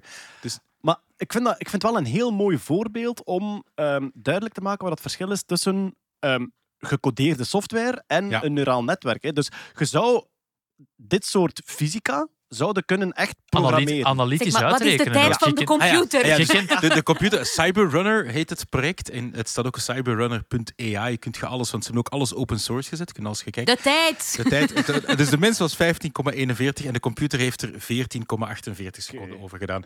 Oh. Ik denk dat dat gewoon ook ik denk dat je het fysiek ook niet sneller kunt.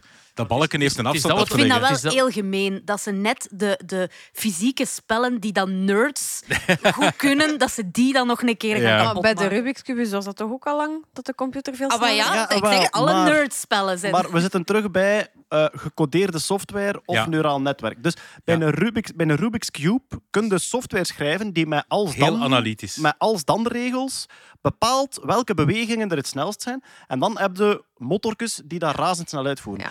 Een neuraal netwerk, bij, dus je zou kunnen bij, bij dit systeem zeggen van als je als uw balken die snelheid heeft en het moet afwijken naar links, dan moet je die beweging Ja. maken. Op basis, zou- op basis van het gewicht van het balken, de geometrie van Doolhof, zou je dat volledig analytisch kunnen Dus oplossen. eigenlijk een Fysisch. rule- rule-based, denk ik, Ja. heet Ja. dat dan. Ik Ja. weet niet wat er echt dat je een heel simpel doolhof hebt, waar dat je maar één hoek moet maken, dan kun je analytisch perfect uitrekenen Ja. hoe dat je dat ding Maar eigenlijk ding is- Maar wat er Zonder dan dat het gebeurt, AI is. wat er gebeurt bij een neuraal netwerk is, je laat dan, dat netwerk laten gedrag stellen, namelijk die dingetjes bewegen.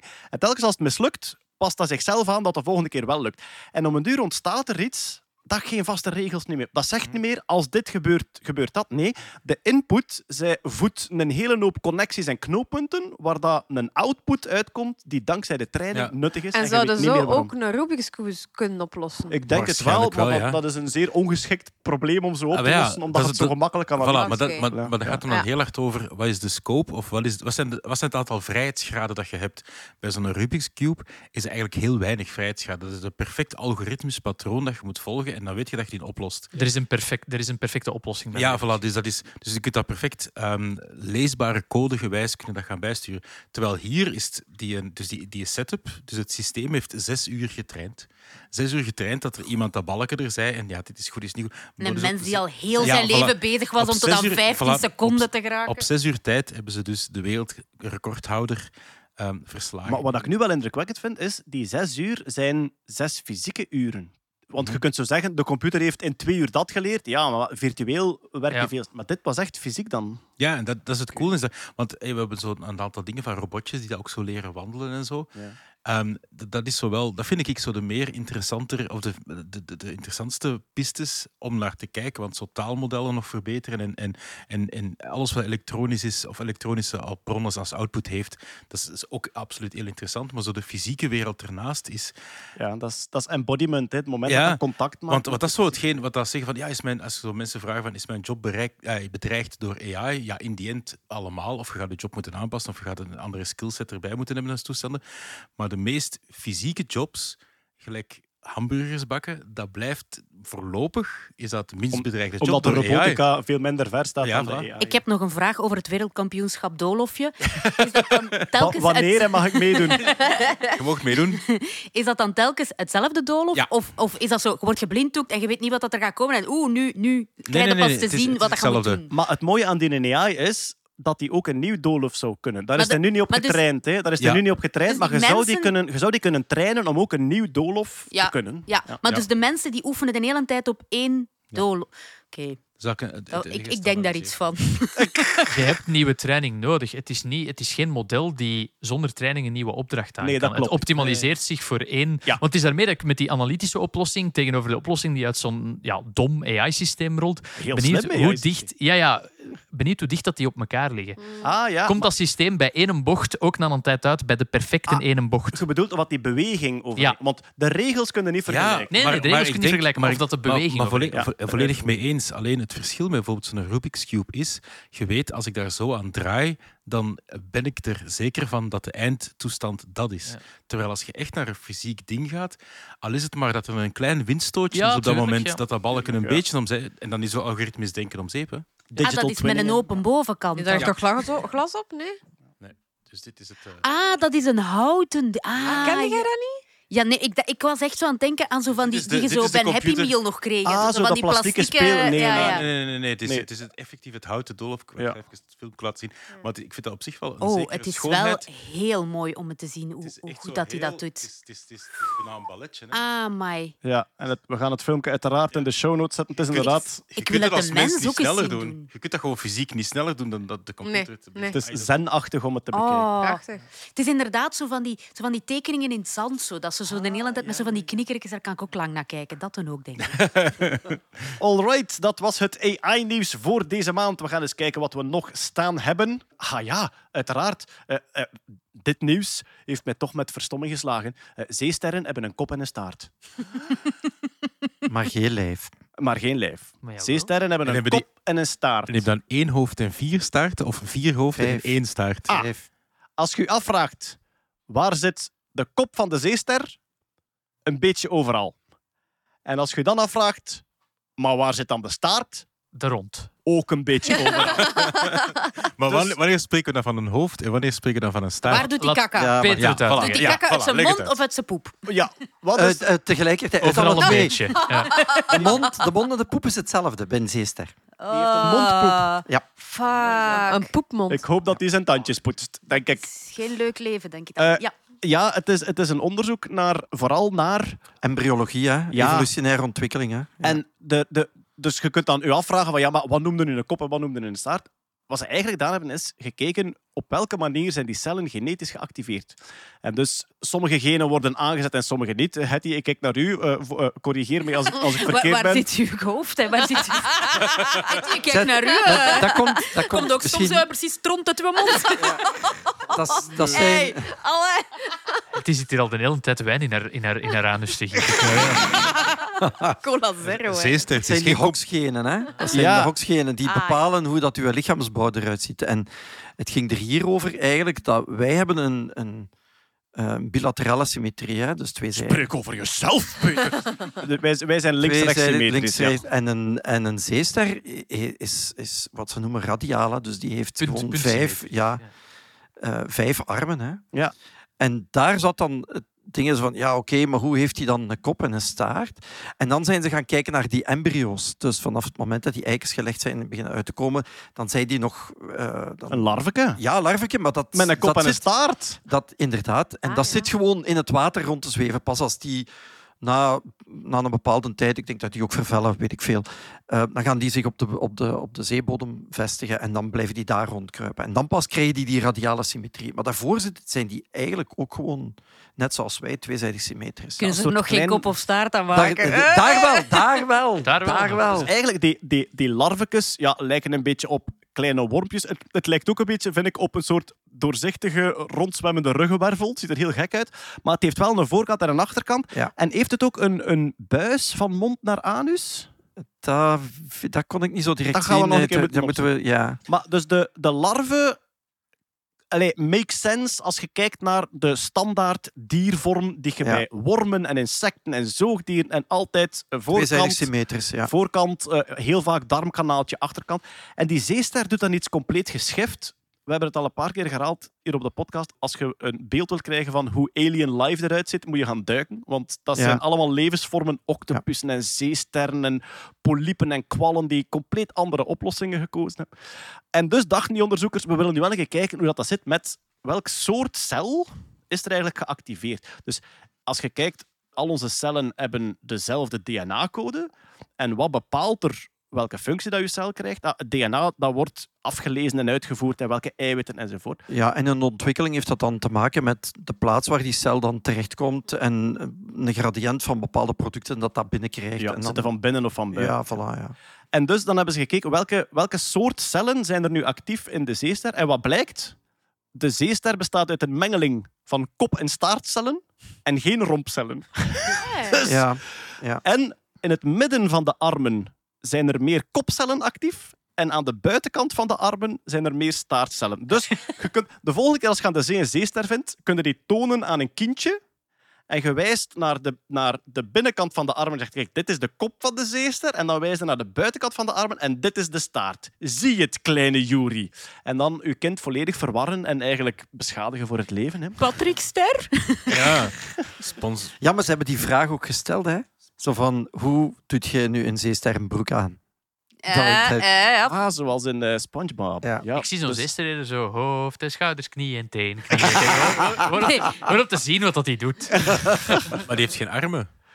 Ah, nee, Jawel. hoofd, kont, hoofd, kont, hoofd, kont is een liedje dan eigenlijk. Hoofdstaart, hoofdstaart, hoofd en staart. Maar waar Ehm, duidt hij dan zijn hoofd en staart mee aan? Oh. Een andere zeester. Ah met, ja. met, Nee. wil, met Dat is wilskracht. moeilijk, Ehm, Kurt. Peter, hoe zat het nu weer? Is, eh, is een zeester een mond eerst of een anus eerst eh, levensvorm? Oh, dat weet ik niet. Ja, ja, ja, ja. ja. Ik, ik, weet, ik snap wat je bedoelt. Voor mensen die nog gaan daten, dat is een heel Nee, goede nee, nee. eerste vraag. Gaat er eerst eens mee op restauranten, lieve jezus.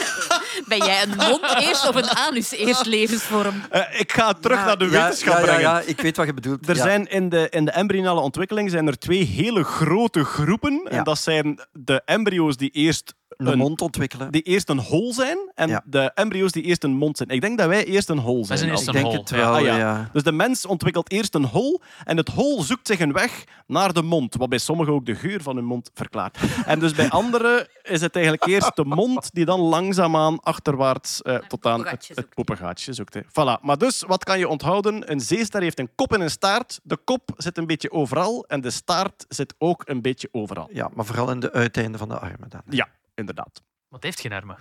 Jawel, vijf. Maar nee. We're moving on. Ehm, geen semantische discussies. Daar zijn andere. Daar zijn andere podcasts voor, eindeloze semantiek. Dus, nog een biologie-nieuwsje. Peter, het ziet er naar uit dat mannelijke muggen vroeger ook sukkers waren. Ja. Dat, ja.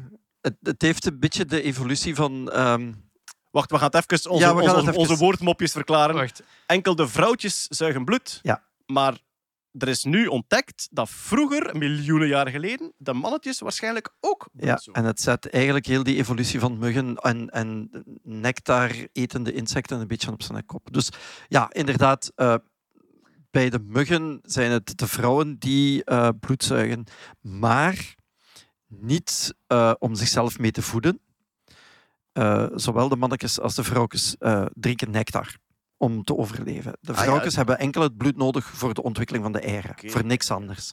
Ik heb ooit voor de radio gebeld naar iemand, een uh, muggen-insecten-kenner. Een en ik, muggenloog. ja, ja. en ik vroeg, als we nu heel de zomer heel veel drinken, zodat er heel veel alcohol in ons bloed zit, is dat slecht voor de muggen, voor hun eitjes? En die zei ja, dus Ja. dat is een oplossing. Ja, ja dat weet ik. Daarom- Deze is een oplossing, mensen. Ik zeg het al 50 jaar. Ehm, eh, roken ook trouwens. eh. Oh. Zeg. Maar dat is dan iets minder gezond voor ons. eh. Maar alcohol ook, hè? Ja, bah, ja. Bah, bah. daar valt over te discussiëren. zij de voormalige Geneverstoker. Ja, kijk. Hè. Zit je met een probleem? Terecht. Eh, maar Anyway. hoe, hoe, hoe hebben ze ontdekt dat die mannetjes Ja, dus, ehm, bloedzuigers waren? het, het, is, het is een mug die ze gevonden hebben in een stukje barnsteen. Ah, en dus dat is gefossiliseerde hars. Dennenhars is dat, Ja, hè? Jurassic De Park. Jurassic Park. Ja, ja, ja, ja, ja, we zitten dus in die richting. Maar dat, dat stuk, eh, dat, dat was een stukje barnsteen uit Libanon. En eh, dat lag ergens in, in het museum al een hele tijd. En ze waren die verzameling aan het nakijken. En ze, ze wilden dan daar terug preparaten van maken om die, om die dan onder de pino te bekijken. Om te zien, oké, welke beesten zitten daar allemaal in. En die kregen zo, ah, oké, een mug, ja. En eh, een mug met, inderdaad, eh, bijtende monddelen. Mhm. Dus gemaakt om bloed te zuigen. En die kerel die kijkt nog eens en er staat effectief in het interview van ik heb mijn collega geroepen, erbij geroepen en tegen hem gezegd ik heb niet gedronken, maar volgens mij is deze een manneke. Dus het is een, een mug met bijtende monddelen gemaakt om bloed te zuigen, maar hij had eh, wat ze dan noemen klaspers. Dat zijn eigenlijk orgaantjes die de mannen hebben om de vrouwtjes te kunnen vasthouden bij de paring. Muggenpiebel. Ja, het is niet de muggenpiemel. dat niet met onze nee, dat pie- is niet. Het is A- armen. eh, ja, misschien Kop, staart. extra staart. Zo, eh, de extra appendages noemen ze dat dan in, in het Engels. Ja. Maar er zat, geen, Grijpers. er zat geen bloed in. Eh, nee, nee, dat, dat zit daar ook niet meer in. Hè. Dus hij had, niet, nee, hij had geen bloed gezogen, bedoel ik. Dat, dat, dat kunnen ze niet meer zien. Hè. Ik dacht dat die mug gefossiliseerd was in de middel van de act. Zo, zo samen, Ja. samen met een soort van vos in een ander Nee, ze geval. nog aan, het- nog aan het verteren. nog Ah, een ja. beetje aan het verteren, zo, Ja. ja. Maar goed, eh, de, ze hebben altijd gedacht dat ehm, muggen ontstaan zijn uit, hoe zal ik het zeggen, uit nectar etende insecten en dat die dus daarna pas zijn bloed, bloed beginnen zuigen, hè, dat dat een evolutionair pad is dat ze gevolgd Goede hebben. eiwitbron Ja. voor eitjes. Nu denken ze van, ah nee, die beesten zijn eigenlijk geëvo- geëvolueerd uit bloedzuigende insecten. En ehm, dit was barnsteen uit het krijt, dus uit de laatste periode van de dino's. Maar dat is het moment dat de eerste bloeiende planten zijn ontstaan. Daarvoor waren die er niet. En dat is ook het moment dat heel die relatie tussen bestuivende insecten en bloeiende planten is ontstaan. En dus ze denken van, oké, dus dat waren eerst bloedzuigende insecten die daarna een nectar-etend leven hebben aangenomen. En dat bloedzuigen is enkel en alleen blijven bestaan voor die eiwitten, voor, voor de eiafleg. Ook alleen maar bij de muggen dan. Eh, nee, want er zijn ook vliegen en dazen die, die zuigen Ja, op bloed. Hè. Maar ehm, ja, dus het gaat nu in plaats van dat ze dachten van nectareters naar bloedzuigers, is het eigenlijk andersom. Vermoedt men. Het is De- nu een hypothese. Hè. Wetenschap als evoluerende puzzel. hè. ik, vind dat, Ja. ik vind dat heel chic dat, ze dat, dat, dat Trouwens- er zo een puzzeltje bijgelegd wordt. zo. En dat op basis van één mug. in Van één exemplaar, ja. Dus dat is Ja. nog een beetje weinig. Dus Ja. de onzekerheid, Ja, de het onzekerheid blijft- is nog Het is groot. nog altijd een hypothese. Hè. Er is, Er was nog nieuws over bestuivende insecten. Namelijk, eh, er zijn bepaalde plantjes, ik ga moeten opzoeken welke dat was. Een bepaalde plant die is de afgelopen 50 jaar kleinere bloemen beginnen produceren, omdat er toch niet genoeg insecten zijn. ah, echt? En dus die, doen, die zetten veel meer in op zelfbestuiving. Dus het is echt zo, het is echt zo een, een verdorrend huwelijk. Hè? Van ja, Bon, ik zal het wel Kom, zelf ja. doen. Ja. het gaat er niet meer van komen. Ik hoef geen bloemetjes meer te maken voor de DM. Dus, ah, oké. ja, of, door- of die gaat misschien over naar eh, windbestuiving dan. Viola arvensis is de Ah, ja. naam van de bloem. En in het Engels is het de Modern Field Pansies. Maar ik weet niet hoe dat je. Pansies zijn viooltjes. Hè. Ah, voilà, ja. Dus, Ja. dus eh, bepaalde viooltjes. En dus ze zien dat die bloemetjes altijd maar kleiner worden. En het is natuurlijk ook weer een hypothese. hè. Maar dus de hypothese is Ja. uiteraard een bloem produceren vraagt energie Ja, en absoluut. inspanning. Ja. En als dan blijkt dat de planten met kleinere bloemetjes minder energie verspild hebben en toch dezelfde kans op bevruchting maakt omdat er geen insecten zijn, evolutionair krijg je dan altijd maar kleine bloemetjes. Maar ik vond het zo triestig nieuws. Ja. Zo van, waarom, waarom Ja. zou ik nog bloemen maken? Niemand, Ze zien me niet meer houdt mij van, Ja, niemand voilà. houdt van mij. Ja. Ja. Ja. maar biologie is, is, is eigenlijk economie. Hè. Hoe spendeer ik de energie die ik binnenkrijg? Hoe ga ik die zo efficiënt mogelijk Ja. verdelen? En als dit een kost is die niks oplevert, ja, dan gaat dat weg. Hè. Ja. En het is niet eens bewuste economie, het is door trial Ja, and error, ja, evolutionair uitgezet. ja. Onlangs ging het nog over... eh, ah ja, dat is juist. Op Twitter, eh, door een weetje op de scheurkalender, de Nerdland scheurkalender van 2023, maar die van 2024, die is nu ook te koop. Oop, oop. En bijna uitverkocht. Ah ja, voilà. Och, och, och. Dus door een weetje op de scheurkalender, het ging over botox, hè, het, denk het krachtigste gif dat Ah, wij kennen, ja. Eh, gemaakt door een bacterie. Botuline toxine. Ja, en ik was plotseling immens nieuwsgierig. Wat is nu de evolutionaire reden waarom een bacterie een superkrachtig gif voor gewervelden maakt? Hè? Want het, het werkt specifiek in op het zenuwstelsel van hogere orde Het is, gewervelden. het is denk ik eh, het of een van de sterkste vergiffen die er bestaan. Ja, Ik geloof 1 gram dood 1 miljoen mensen. Ja. Je hebt aan, om één mens te doden genoeg aan 1 250ste van de massa van een zandkorrel. Ja. Ik dacht dat het, want ik heb het, ik heb het in mijn les biologie Dat nu zit in gezien. mijn show ook. 0,2 nanogram ik per niet zeggen, dat zit in mijn gezicht ook. Ja, maar daar gaat de Het over Ja, ja. daar gaat een stuk van de bijvoorbeeld, show. dus, Ja. de, de moment dat je het inspuit in je gezicht, gaat dat echt over minuscule... 0,000. maar- Zero, zero, zero. Ja, ja, want het is, het is 0,2 nanogram per kilogram lichaamsgewicht dat dodelijk is of zoiets. Het is, het is echt maar zeer Maar dus de vraag is dan, waarom? Want eh, dat werkt helemaal niet op kleinere organismen, want die een andere zenuwstelsel hebben. De vraag is dan, waarom? Eer, eerste mogelijkheid is het toeval. Ja. Maar wat blijkt, dat volgt een vrij ingewikkelde biochemical pathway. Dus het is echt, eerst schakelt dat ding dat uit en dan gaat dat eiwit daarop inwerken en dan gebruikt het dat mechanisme om daarop in te werken. Dus het lijkt alsof er echt zo een economische, een, een, een evolutionaire selectie moet geweest zijn om tot daar te komen, omdat het gewoon te complex is om uit ene keer te ontstaan. En ehm, ik heb een paar artikels doorgestuurd gekregen en het antwoord is, we weten het nog niet. Mm. Er wordt echt nog gespeculeerd. Het zou kunnen dat het doden van een zoogdier een nieuwe plek veroorzaakt waar dat die bacterie dan in kan groeien of dat soort dingen. Ze weten het nog niet. Maar toen ging het ook over evolutie. En was er iemand die zei van ja, je zoekt te veel intentie in evolutie. Ja. Het is gewoon convergerende slordigheid. En dus Mooi. dat is, ja, dat is, eigenlijk is dat zo. dat is het. Het is ja. convergerende, slordigheid. Het doet ja. maar wat. Ja. En eh, En als het werkt, werkt het. de dingen met talent om te blijven bestaan, die blijven bestaan. Goeie, eh, goeie t-shirt, convergerende slordigheid. Convergerende Ja. slordigheid. Dat is een samenvatting van mijn leven eigenlijk. Dus, eh, convergerende slordigheid. Laat die Goed. convergeren er maar af. Ja. Oh, Nee, het. Het was Somebody's weer de mond die ook een kont is. Niet wat dat je nu bodyshaming is? Of wat nee, nee. All right. Dat gezegd zijnde is het dringend tijd voor... Silica. Silica. Silica.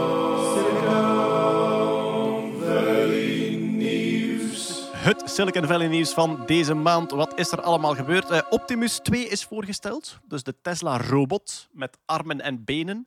Ehm, vorig jaar hebben we zo die eerste gezien. Met dan eh, ja, de nodige Musk-skepsis. Misschien bestond die Musk zelfs nog toen, ik weet het niet. Eh, met zo de nodige Musk-skepsis van... ja, ehm, ehm, eh, is het een prototype? Kan het wel alleen wandelen? Enzovoort.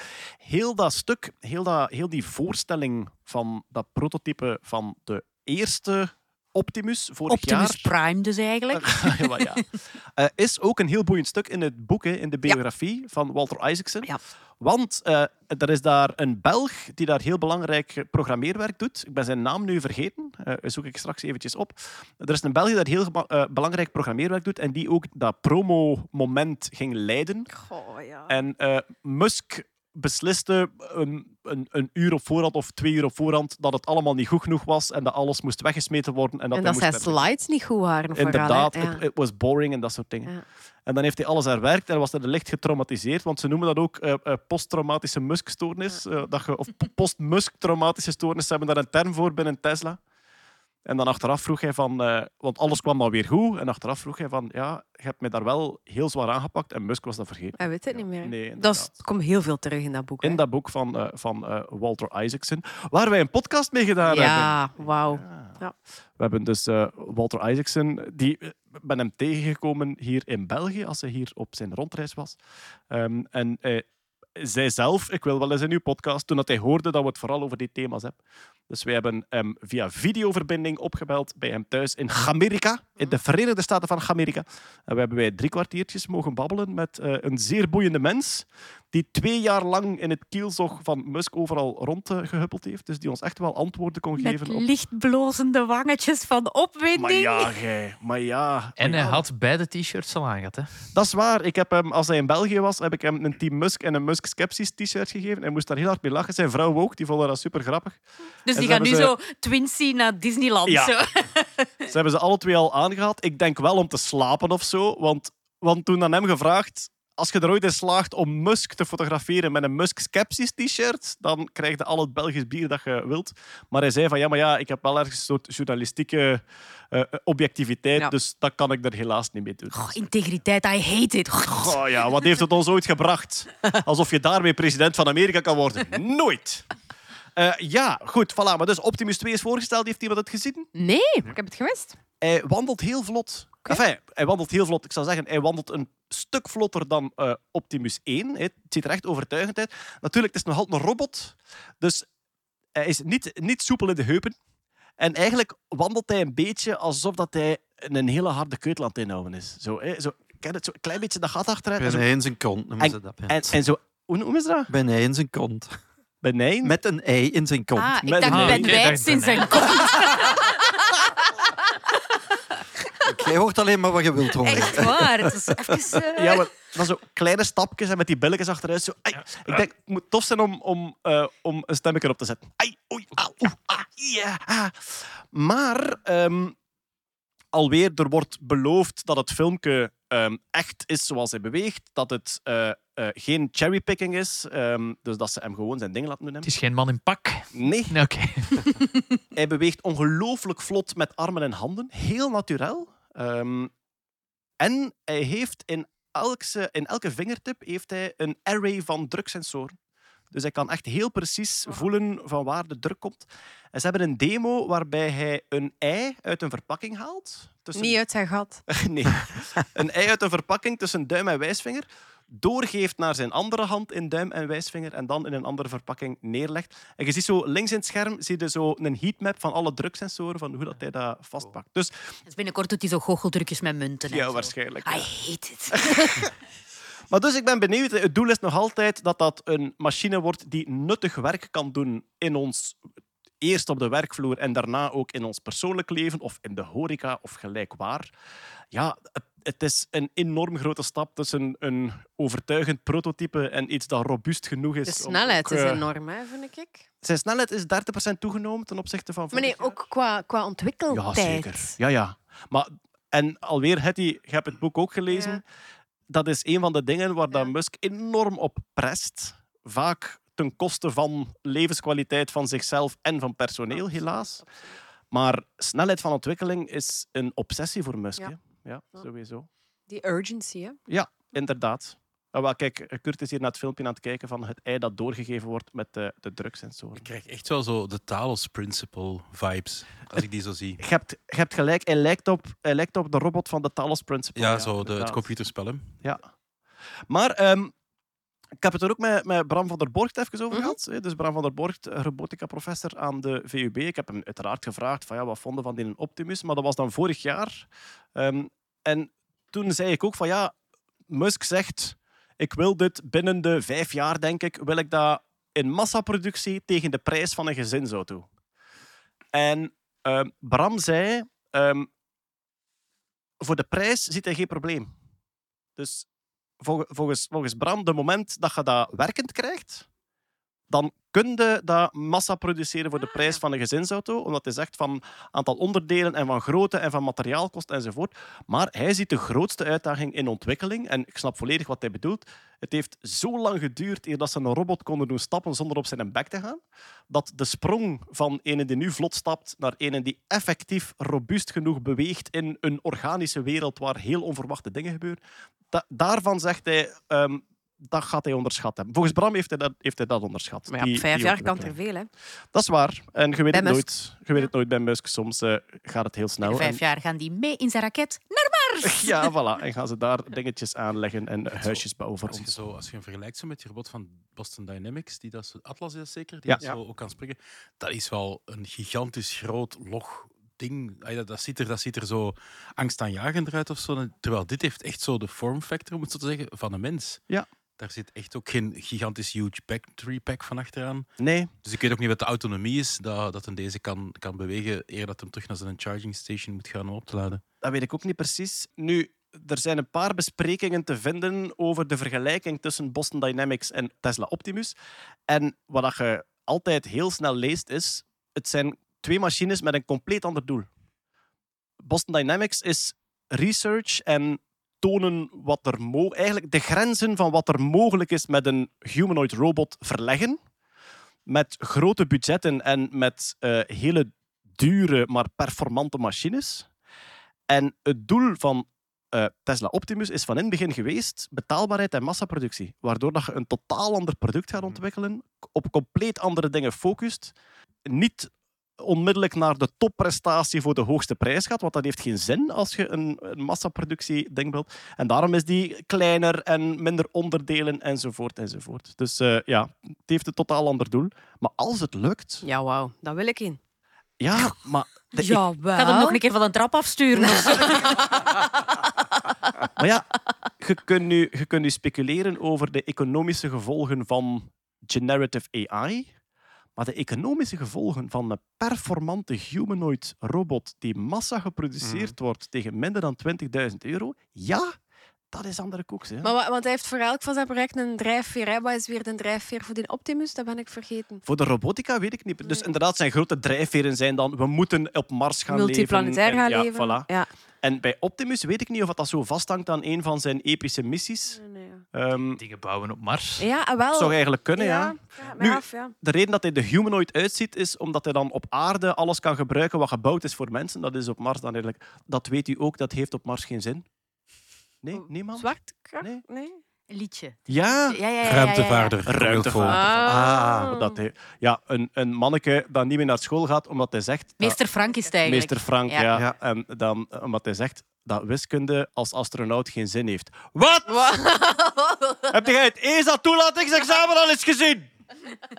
Zou meester Frank moeten roepen. Maar hij wilde ook Nadia van den Beenhouwer meepakken. Hè? Dus- juist. Linda van Slagerij van Hol komt waarschijnlijk ook niet meer naar school. Schoolliedje. Mooi. Maar eh, geeft een ver- compleet verkeerd beeld aan de jeugd. Ja, ja, ja, Moeten we ook ja, niet een nieuwe versie van maken, zoals zo... Ah, eh, ja. heet dat nu van 99 Bicycles? Ja, van Katie Melua. Ja, van eh, eh, ja, 99 One- Bicycles. Nee, nee, one- veel mil One million. One, One million, million. bicycles. Dat is in de ver van Nena, meer, meer Inderdaad. ballonnetjes. ja. Luchtballonnen, ja. Over de afstand. eh, ja, we are 13, million, 13 billion light years from the edge. It's a guess. That's a guess. No one, no one really knows for sure. En dan had ze commentaar gekregen van Simon Singh. Die zei, dat is helemaal geen gok. We weten dat daarom en daarom en daarom en daarom. En dan heeft ze het liedje aangepast met een correcte versie. Toen moet, maar ja, moet maar een keer opzoeken. Het staat, het staat online. En het is zo, die zin, that's a guess, Ja? is echt zo een hele lange zin geworden. Met, met alle... Ja, heb je dat nog nooit gehoord? Nee? Maar ja, Kate, Katie Melua, die de scientific... De, want zij heeft zelf blijkbaar ook echt een interesse in fysica en Allee. sterrenkunde. En Simon Singh had in een column in The Guardian of zo had hij geschreven van ja, maar zij zingt hier, that's a guess. Maar dat is geen guess. Hè. Ik bedoel, wetenschappelijk onderzoek werkt zo en we kunnen afleiden uit de roodverschuiving en dat soort dingen. En Katie Melua heeft gereageerd. Je hebt gelijk, ik hou van fysica. Ik pas het aan. Hier is de correcte versie. Als een zalig. Ja, ja, ja. Oh, mooi. En dat is een van de dromen van Bart van Peer, om van heel veel nummers Ja. de, de wetenschappelijk correcte versie te Plus Met voor de schuur van Scherren was dat bijna een rubriek geweest. Ah, dat is waar, ja. Zo, laat de zon in je hart. Nee, dat is geen goed idee. Nee. Laat de zon in je hart, dan wordt je hart een zwart gat. Dat was eigenlijk de, de, eh, ja, de berekening. Of All right. Je krijgt van mij de, de Nobelprijs. De Nobelprijs wordt alleen uitgereikt door de Zweedse Academie. Voor... Dat kun jij wel zeggen, Niet co-auteurs. eh, Dan gaat een of andere verliefde Vlaamse zanger eh, er niet tussenkomen. En ook in wat? In wat? Wat? Ja. Heeft, Ja, vre- is het vrede? Is het chemie? Is het... Ja, maar... We hadden tegen Hetty, haar, haar, haar zoontje van eh, zes, gezegd dat haar broer eh, op reis ging naar de zon. En die zei, met een raket dan of zo? Oh. All right. Over reizen naar de zon gesproken. Blue Origin heeft nog een keer gevlogen. Dus de, de New Ah, ja? Shepard is dat. Hè? Ja. Dat was meer dan een jaar geleden. Ja. Bezos, hè? Bezos, ja, dus Bezos zijn vliegende dildo is dat eigenlijk. Ehm, was meer dan een jaar geleden en hij heeft nu een onbemande vlucht gemaakt. Mogen. Met experimenten aan boord. Hij is, zelfs, ja, het, is, het is ook wel schoon omdat het ook wel een raket is die dat terug, waar dat een booster terug proper verticaal landt op Ja. de aarde. En hij is dus met een booster en dan de payload van boven is hem in de ruimte geweest en zat heel wat experimenten aan boord. En ook de capsule van boven is ook veilig terug met een parachute geland op de aarde. En dat is wel goed, want inderdaad, meer dan een jaar geleden is de boel ontploft door een of ander fout. Ehm, ja, voilà, een of ander fout. En dat heeft dan heel lang geduurd hè, dat ze het gefixt hebben. Maar dus hij is effectief 107 kilometer hoog geraakt. Oh, die is daar niet lang, hè? Een minuut of? Nee, nee, die gaat gewoon recht Ja. omhoog en die gaat dan terug Kwart, naar beneden. kwartiertje is die weg, ja. Technisch Een gezien. echte dildo in feite. Hè? Ja, Zo lang? Recht omhoog en recht naar beneden. Ah. ja gewoon... Ik zit hier al van. Er zijn er er nu zo vier mannen die zo... Oh, echt? Je vuile praat hier aan Is dit hoe dat het is om bij mannen te zijn? Dit was onze stiek. Ze pakken ons alles af. Eh, yes. Eh, eh, trouwens, over, over dat soort ruimtevaartexperimenten gesproken. Ik las deze maand een dingetje. Er is in Eindhoven is er een start-up bedrijf. En die willen bevruchtingen in de ruimte testen. Ja. Dus dat is... eh, Ik heb de website gezien. Zijn dat heet- gewoon nerds die een keer late willen? Het is Spaceborne, heet het. En dus zij willen van alles onderzoeken over ehm, bevruchting in de ruimte. En ze hebben een, een, een super compact IVF-toestel gebouwd, zo groot als een CD-ROM, met zo allemaal kanaaltjes in. En dus het zaad wordt dan in bepaalde stukken gestoken en de eicellen in andere stukken. En ze kunnen dat dan lanceren en dan eigenlijk zorgen dat het zaad samenkomt met de eicel in de ruimte en dan terug naar beneden om dan te kijken wat is er nu gebeurd. Ik denk dat dat een mega pertinente vraag is, want dat gaat, dat gaat volgens mij geen tien jaar niet meer duren voordat dat een keer op zo'n toeristische vlucht gebeurt. Op het Dat is- toeristische, ja. Maar dat is exact nee, hun punt. Maar Dat wij zijn hun punt. zo evolutionair gevormd onder die zwaartekrachtomstandigheden. Dat is toch... Ah, wel, maar dat is eigenlijk hun punt. Eh, het staat letterlijk in hun mission statement als space tourism van de grond komt. Ah, tussen. Je weet zo dat er zo'n rijke Amerikaan de, de Mile High Club een keer naar, naar, Ja. naar 60 mile gaat Dat brengen. gaat of al 50 mile. gebeurd zijn. En wel, NASA... Als je zoveel geld betaalt om met Jeff Bezos naar de ruimte te vliegen. Nee. ze- Maar het is wel met Jeff Bezos dan. ja, en ze, worden ook allemaal gelivestreamd. En Wally. Funk die was 80 Ja. of zo. Dus dat... Oh, pas op, Wally kan nog funkjes. Hè? je, hebt, je hebt een kwartier, dus ja. Lang genoeg, jongens. Ehm, ja, maar dat staat letterlijk in hun mission statement van het gaat vroeg of laat gebeuren en dan moeten we eerst onderzoeken of het allemaal veilig kan. Ze willen dus, eh, ik denk de komende maanden willen ze hun experiment op zo'n suborbital flight, eh, ehm, een bevruchting tussen, ik denk, muizenzaad en eicellen dan laten doen.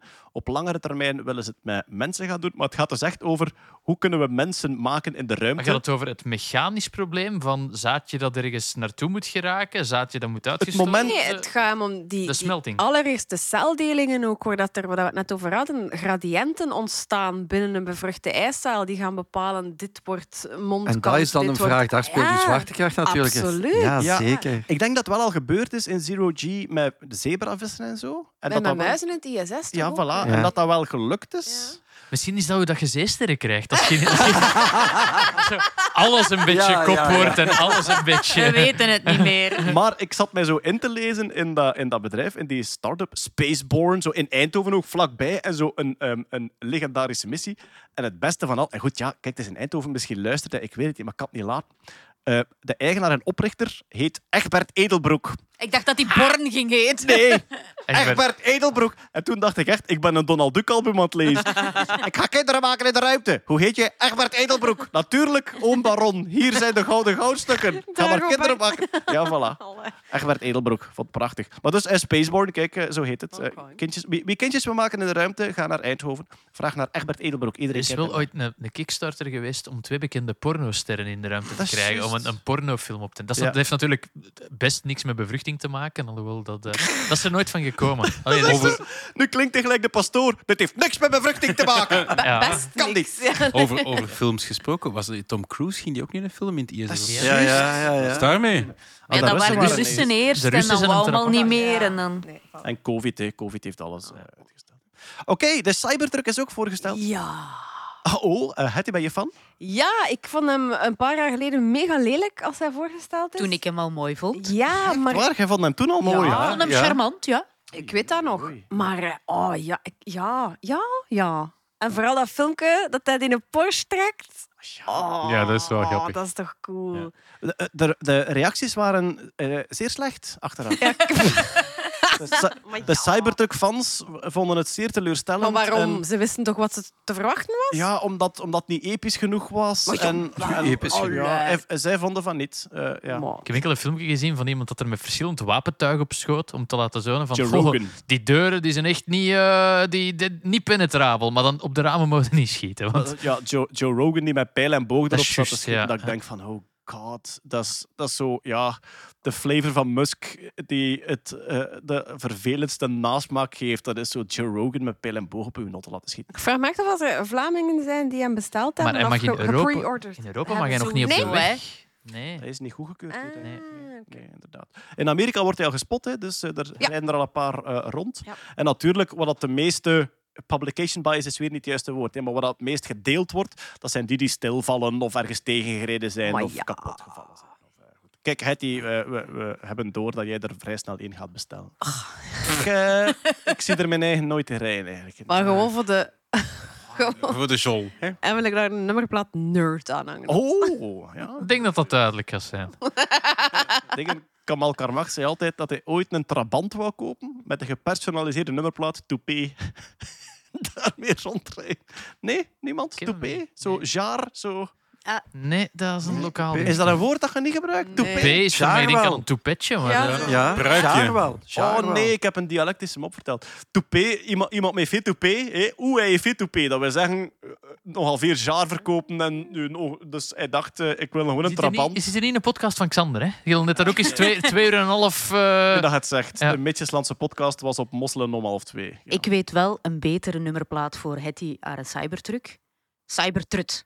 Oh, maar, Dat komt kan niet, want lang. kunt maar Ja. acht tekens. Ze heeft het al, op, kiezen. ze heeft het al opgezocht. Tuurlijk. Kutwijf kon wel, hè. Zeg, maar waar is dat? Vorige week op Zo Nieuwe ver wou ik- Feiten, wou was ik nu iemand niet die had dat voor de grap... eh, dat was een weddenschap op café. En voor de grap die aanvraag ge- gedaan voor een pe- gepersonaliseerde nummerplaat, Kutwijf.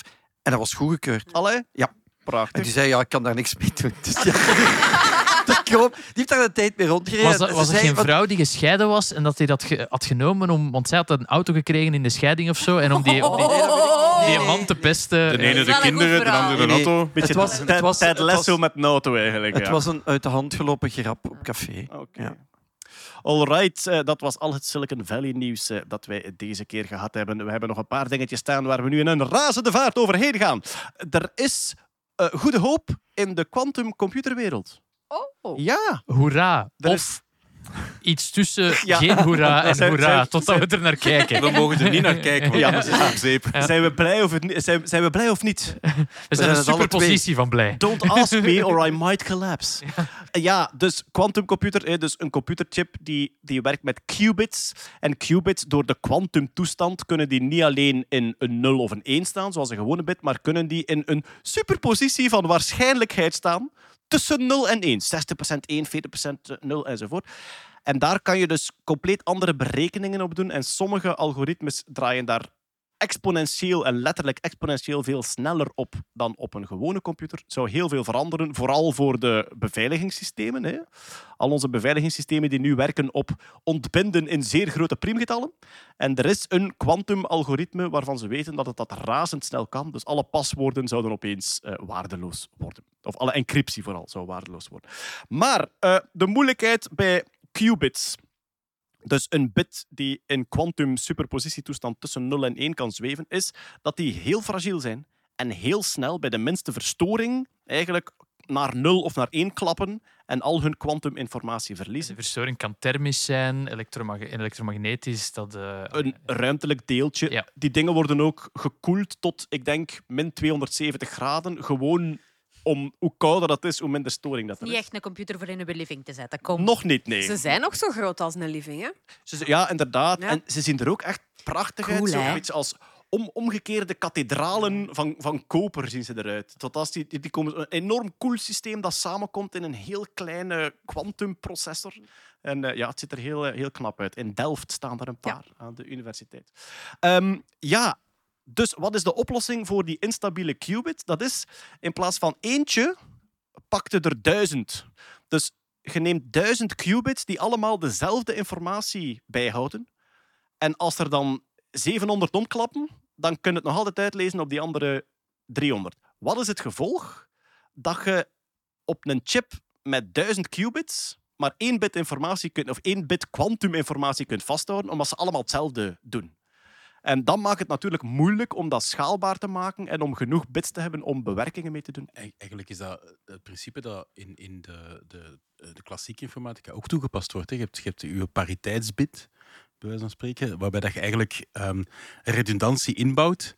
eh, waardoor dat je altijd kunt, als er één bit of een stukje data beschadigd is, dat je op basis van je redundante informatie je beschadigde informatie terug kunt Maar daar heb je maar één extra zeker, Je hebt maar één Hier extra, heb je ja. er duizend Ja, voilà. keer meer, dat is wel... dit, Omdat dit, de beschadiging misschien veel groter dit en deed veel... meer denken aan die ruimtesystemen waar als ze drie computers meepakken en om te kunnen vergelijken van... Ja, ja, maar het, is inderdaad, het heeft allemaal te maken met redundantie en dus iets meer informatie voorzien om kapotte informatie te herstellen. Maar bijvoorbeeld, ehm, als je nu zegt, ik heb hier een getallenreeks en op het einde als controle zet ik de som van alle getallen. Als er dan eentje wegvalt, dan kun je het perfect terug uitrekenen. Als er twee wegvallen, moet je al een beetje schepperen. Maar zo werkt het niet bij quantum bits, want als die gecollapsed zijn, schiet er niks meer over om op terug te kijken. En vanaf dat je naar een quantum bit kijkt en hem uitleest, is zijn informatie onmiddellijk weg. Dus het is heel moeilijk, omdat je, je kunt geen herstelmechanismen toepassen. Je moet er eigenlijk heel veel pakken in de hoop dat, ze dan, ehm, ja, dat er een paar stabiele overblijven. Maar er is nu een eh, nieuwe techniek, is ontwikkeld in Harvard door Dolev Blufstein. Is, eh, eh, ja, kijk, Dat klinkt pas als een Ja, kippenboek. Egbert Edelbroek lag zich een, lag zich een breuk met Dolev.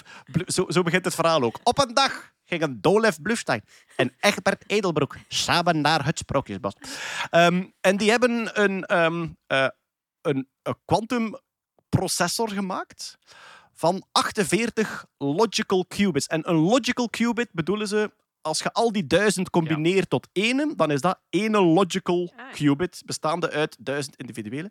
Maar zij zouden 48 logical qubits kunnen bouwen, hebben, wat het grootste netwerk ooit zou zijn. En de reden is niet dat ze met meer qubits werken, maar dat ze een nieuwe manier gevonden hebben om ze stabieler te houden.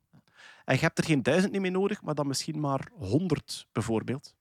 Ehm, Large-scale algorithm execution on an error-corrected quantum computer. Wat ik gelezen had, is dat de techniek cool was, maar dat ze een beetje de voordelen van quantum teniet deden, omdat het controlecircuit rond die qubits traditionele, eh laten we zeggen, chiplogica is. Ah, ja. En dat je dan tegen die limieten gaat aanlopen. Ja, en, en limieten is waar het over gaat. Hè. Ehm, de quantumcomputer is één van die vele technologieën waarvan altijd gezegd wordt over 30 jaar zal het Het is werken. gelijk kernfusie. Voilà. ehm, kernfusie is iets dat altijd over 50 jaar, denk Ja. ik, zal werken. Ehm quantum computing. Maar ik was, eh, ik was deze week ook op de, de viering van 40 jaar AI-lab op de VUB. hè. De VUB, het... De oudste, oudste AI-lab in De- eh, eh, wel, Europa, zal zijn. Wel, eh, ze, ze hebben het gezegd tijdens de intro. Wij zijn het oudste AI-onderzoekscentrum van de Europese Unie. Mede dankzij de Brexit. Bletchley Park. Ja, inderdaad. voilà. Eh, Dus- Ah, Ja, ja, inderdaad. ja, ja. Daar in, in, Tu- in Turing zijn sferen waren ze er al mee bezig. Maar dus Brussel is het oudste AI-onderzoekscentrum op het Europese vasteland. En daar waren ze bezig en daar, daar zeiden ze ook heel hun, heel hun onderzoekstijd. eh, Dus Lux Teels is daar zo de, de, de, ja, de persoon die daar echt alles getrokken en, en, en, ehm, en opgestart heeft. En ze zeiden eigenlijk van ja, wij komen uit een verleden waarin praktisch bruikbare AI altijd 30 jaar weg was. En opeens is het gelukt. Dus soms kan het. Soms kunnen die eh, carrots on a stick plotseling toch vlakbij komen. AI heeft dat nu gedaan. Ehm, voor kernfusie eh, hopen we daar al vele jaren op, maar Misschien met die nieuwe materialen van Wie weet. ja. maar er is nu toch een soort gevoel dat deze doorbraak het eh, scalable... Bij, bij IBM, waar dat ze ook werken aan, aan grote qubits, bij IBM zeggen ze, we hebben nu een roadmap. Dus we hebben echt nu een, een uitvoerbaar stappenplan om tegen het einde van this decade, dus om eigenlijk tegen 2030, een quantumcomputer te hebben die nuttig werk doet in wetenschappelijke berekeningen enzovoort. Dus eh, we zullen zien. We gaan de publicatie sowieso linken hè, van eh, Dolev Blufstein over eh, de nieuwe manier om qubits stabieler te houden. We zitten in de periode van de wenskaarten. Enfin, misschien als de podcast uitgekomen is, is die een beetje voorbij. En je kan ook wensen opsturen in DNA-kuurt. Ja, het, het leunt eigenlijk een beetje aan bij het vorige in de zin dat ehm, het een manier is om informatie te stockeren. En dus DNA is, ik ben een informaticus, dus ik weet niks van biologie, maar wat ik daarvan weet is dat dat zo, je hebt AGCT, dat zijn eigenlijk kettingen die dat een volgorde hebben. Dus je kunt daar eh, informatie uithalen. En dan dachten ze van, ga maar weet wat, we kunnen ook informatie insteken. Je kunt DNA printen. Je kunt DNA printen, dus je kunt dus effectief kettingen... Eigenlijk, wat een computer zijn nulletjes en eentjes. Je zou evengoed die vier letters kunnen gebruiken om daar op een logische manier dingen in te schrijven. Dat hebben ze al gedaan. En dat is al een tijdje mee bezig aan het onderzoeken. Omdat het voordeel is wel, je kunt wel op heel weinig plaats, fysieke plaats, kun je gigantisch veel... inf- Ai, kijk naar uw DNA van uw mens, wat dat er daar allemaal informatie in zit, op zo'n kleine... Het Dus dat hele internet past in twee emmers Ja. DNA. Voilà, het is dat. Dus dat is, dat is, 20 dat is, ja, dat is waanzinnig. En, en ze zijn er heel hard over aan het nadenken naar, naar backup systemen. En, en het tweede voordeel is van ja, dat, je moet daar ook geen energie in blijven steken, want dat blijft zich wel voor een bepaalde tijd bewaren. Dus je hebt geen elektriciteitskosten, je hebt geen dingen en zo. Het is alleen scheiden lastig uit te lezen. Dat is Ja, het voilà. Dat is, nee, het is niet alleen scheidlastig uit te lezen, het is ook scheidlastig om het er iets in te schrijven en zo. En zeer trage. En zeer traag, dat is het nadeel. Ehm, en eigenlijk een beetje als gimmick, maar ook als een stevige proof of concept, kun je nu een, een, een, een businesskaart grootte, eigenlijk een kaartje, kun je nu bestellen. En daar kun je tekst op zetten. En dan coderen ze die een tekst in DNA op dat kaartje. En dan krijg je niet één, maar twee kaartjes. Maar je zet daar niks mee. je kunt dat niet uitlezen. Als je dat dan wilt sturen naar iemand. Ehm, het is ook heel weinig data dat je erin kunt steken. Je kunt er eigenlijk 1024 bytes aan tekst, dus ongeveer 200 woorden, kunnen daarop Oké. eh, eh, laten. Dat, zit dat in een... In een, in een... Dat zit in een, in een metalen behuizingsje. Ah ja. Dus dat is echt Dus effectief. dat is niet gewoon dat ze zeggen, hier is een kaartje, er hangt DNA op, hoor. Ja, ja. Ik heb even met een swapstick en zo. Nee, nee, nee, nee, het zit mooi verpakt. Dus je krijgt twee kaartjes. En dan, als je dat dan wilt uitlezen, dan moet je één van die twee kaartjes opsturen. En dan lezen ze dat voor u terug uit. Wat dan een hele rare omweg is, dacht ik wel. Kijken ze gewoon Dus naar de je streepjescode op van de, die... op de ene kaart staat wat dat erop staat en op de andere kaart niet. Nee, En nee, het dat- zijn twee kaartjes wat er DNA-gewijs in, in, in eh, geprogrammeerd zit eigenlijk. Hè. Ah. Ik heb, zit. eh, ik heb Ja. zelf... Maar, maar wacht, het nadeel is wel dat op het moment dat je het opstuurt en dat ze het uitlezen, ja, dan is het kaartje wel kapot. Want ze Dan moeten het breken ze- openbreken. en Oh, ze is dat DNA voor... Dus het is echt een gimmick en het kost 1000 euro, maar is echt... Ja, maar op zich... Jij zich- gemaild door crypto bros? Maar ik vond het wel... nu dat hij die alle momenten gaat zeggen, ik wil dat. Maar nee, je kunt heel je DNA uitlezen voor 1000 euro. Waarom zouden dat dan nog Ah, wel, natuurlijk, absoluut mee waar. Maar het is wel zo voor de. Voor de, voor de ja, het is zo'n gimmick, maar het is wel de eerste keer dat het zo consumergewijs gedaan wordt. En wat dat zij in hun, in hun bericht erbij zit, is ook van ja, kijk, de eerste keer dat, er, dat je een, een zachte floppy of zoiets en daar data op kon zetten en zo, ja, dat was ook belachelijk weinig data. En ze zeggen van we moeten gewoon die eerste stap zetten om dan te zorgen dat dat Nu- misschien daarna meer en meer komt. Maar DNA, voilà. DNA laten printen is iets wat dat heel gemakkelijk en heel goedkoop is. hè. Ik bedoel, on- onderzoekers doen niet anders dan primers laten afdrukken en laten opsturen. En ik heb zelf, want ja, die 1000 euro, ik bedoel, ik heb zelf al tekstjes laten schrijven in DNA en die laten opsturen. Ik heb hier op mijn bureau heb ik de, de tune van die A-team eh, liggen in DNA. Omdat je alleen de T en de A nodig hebt. Dus ik heb, ik heb, een, ik heb DNA laten Is dat schrijven. echt ta ta ta ta? Effectief, ja. Dus, dus ik, heb, ik heb in Heverlee, ik ben naar die website gegaan. IDM is dat, denk ik? IDT. IDT, voilà. Ik ben naar die website gegaan en dan moeten ze zo een account aanmaken en goed. En dan vragen ze van, wat wil je bestellen? En je krijgt een hele men- keuzemenu van primers die voor bestaande en ziemen en voor van alles en nog wat zijn. Ofwel kun je vrij intikken. En dus ik heb effectief ingetikt. Ta ta ta ta. Ta ta ta. En ik heb dat thuis. Ik heb gewoon Op, de tune dag van... heb je dat, hè? Ja, voilà. Ik heb de tune van die A-team heb ik, heb ik thuis eh, in het DNA zoals-. Maar, maar eh, eh, natuurlijk, dit is echt eh, stom. Maar ik bedoel naar backup-oplossingen voor bedrijven of zo. Als, je dat, als ze dat kunnen versnellen, en het, moet, het is een eerste stap natuurlijk, maar ze kunnen versnellen en iedere avond duurt het een uur om een stuk van de data in DNA-vorm te schrijven en dan op te sturen. Ja, op het moment dat je het nodig hebt, dan wil het gewoon snel kunnen openbreken, bij wijze van spreken, en dan uitlezen. Dat is maar ene keer dat je het gaat schrijven zijn en er toch ene al keer dat het- heel lang over bezig. Ik heb Ja. zo'n beetje het gevoel van het menselijk genoom is weer compleet. Dat is zo- elk jaar komt er hier zo... We hebben ik nu ben- een, ik ben een paard in DNA gecodeerd. Vijf jaar, en geleden nu- heeft, vijf jaar geleden heeft Massive Attack zijn Ja, 20-jarige voilà. album Geëncodeerd op bolletjes waar dat DNA ontwikkeld Die was. En dat, dat dan in ja. verf gestoken. Ja, ja. ja, ja. Maar dit is duidelijk een consumerproduct. Hè. Dit, is, Ah, wel. dit is voor, voor de, de rijke geeks en de, Voilà. de, ja, de En de kan het ook ergens anders uitgelezen worden? Of- Of alleen bij hun? Dat weet ik niet, maar je moet wel eh, apparatuur hebben om DNA eh, uit te kunnen lezen natuurlijk.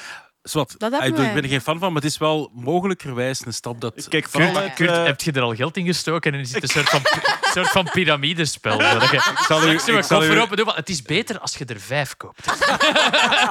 Ik heb hier twee kaartjes, je mocht er eentje van trekken.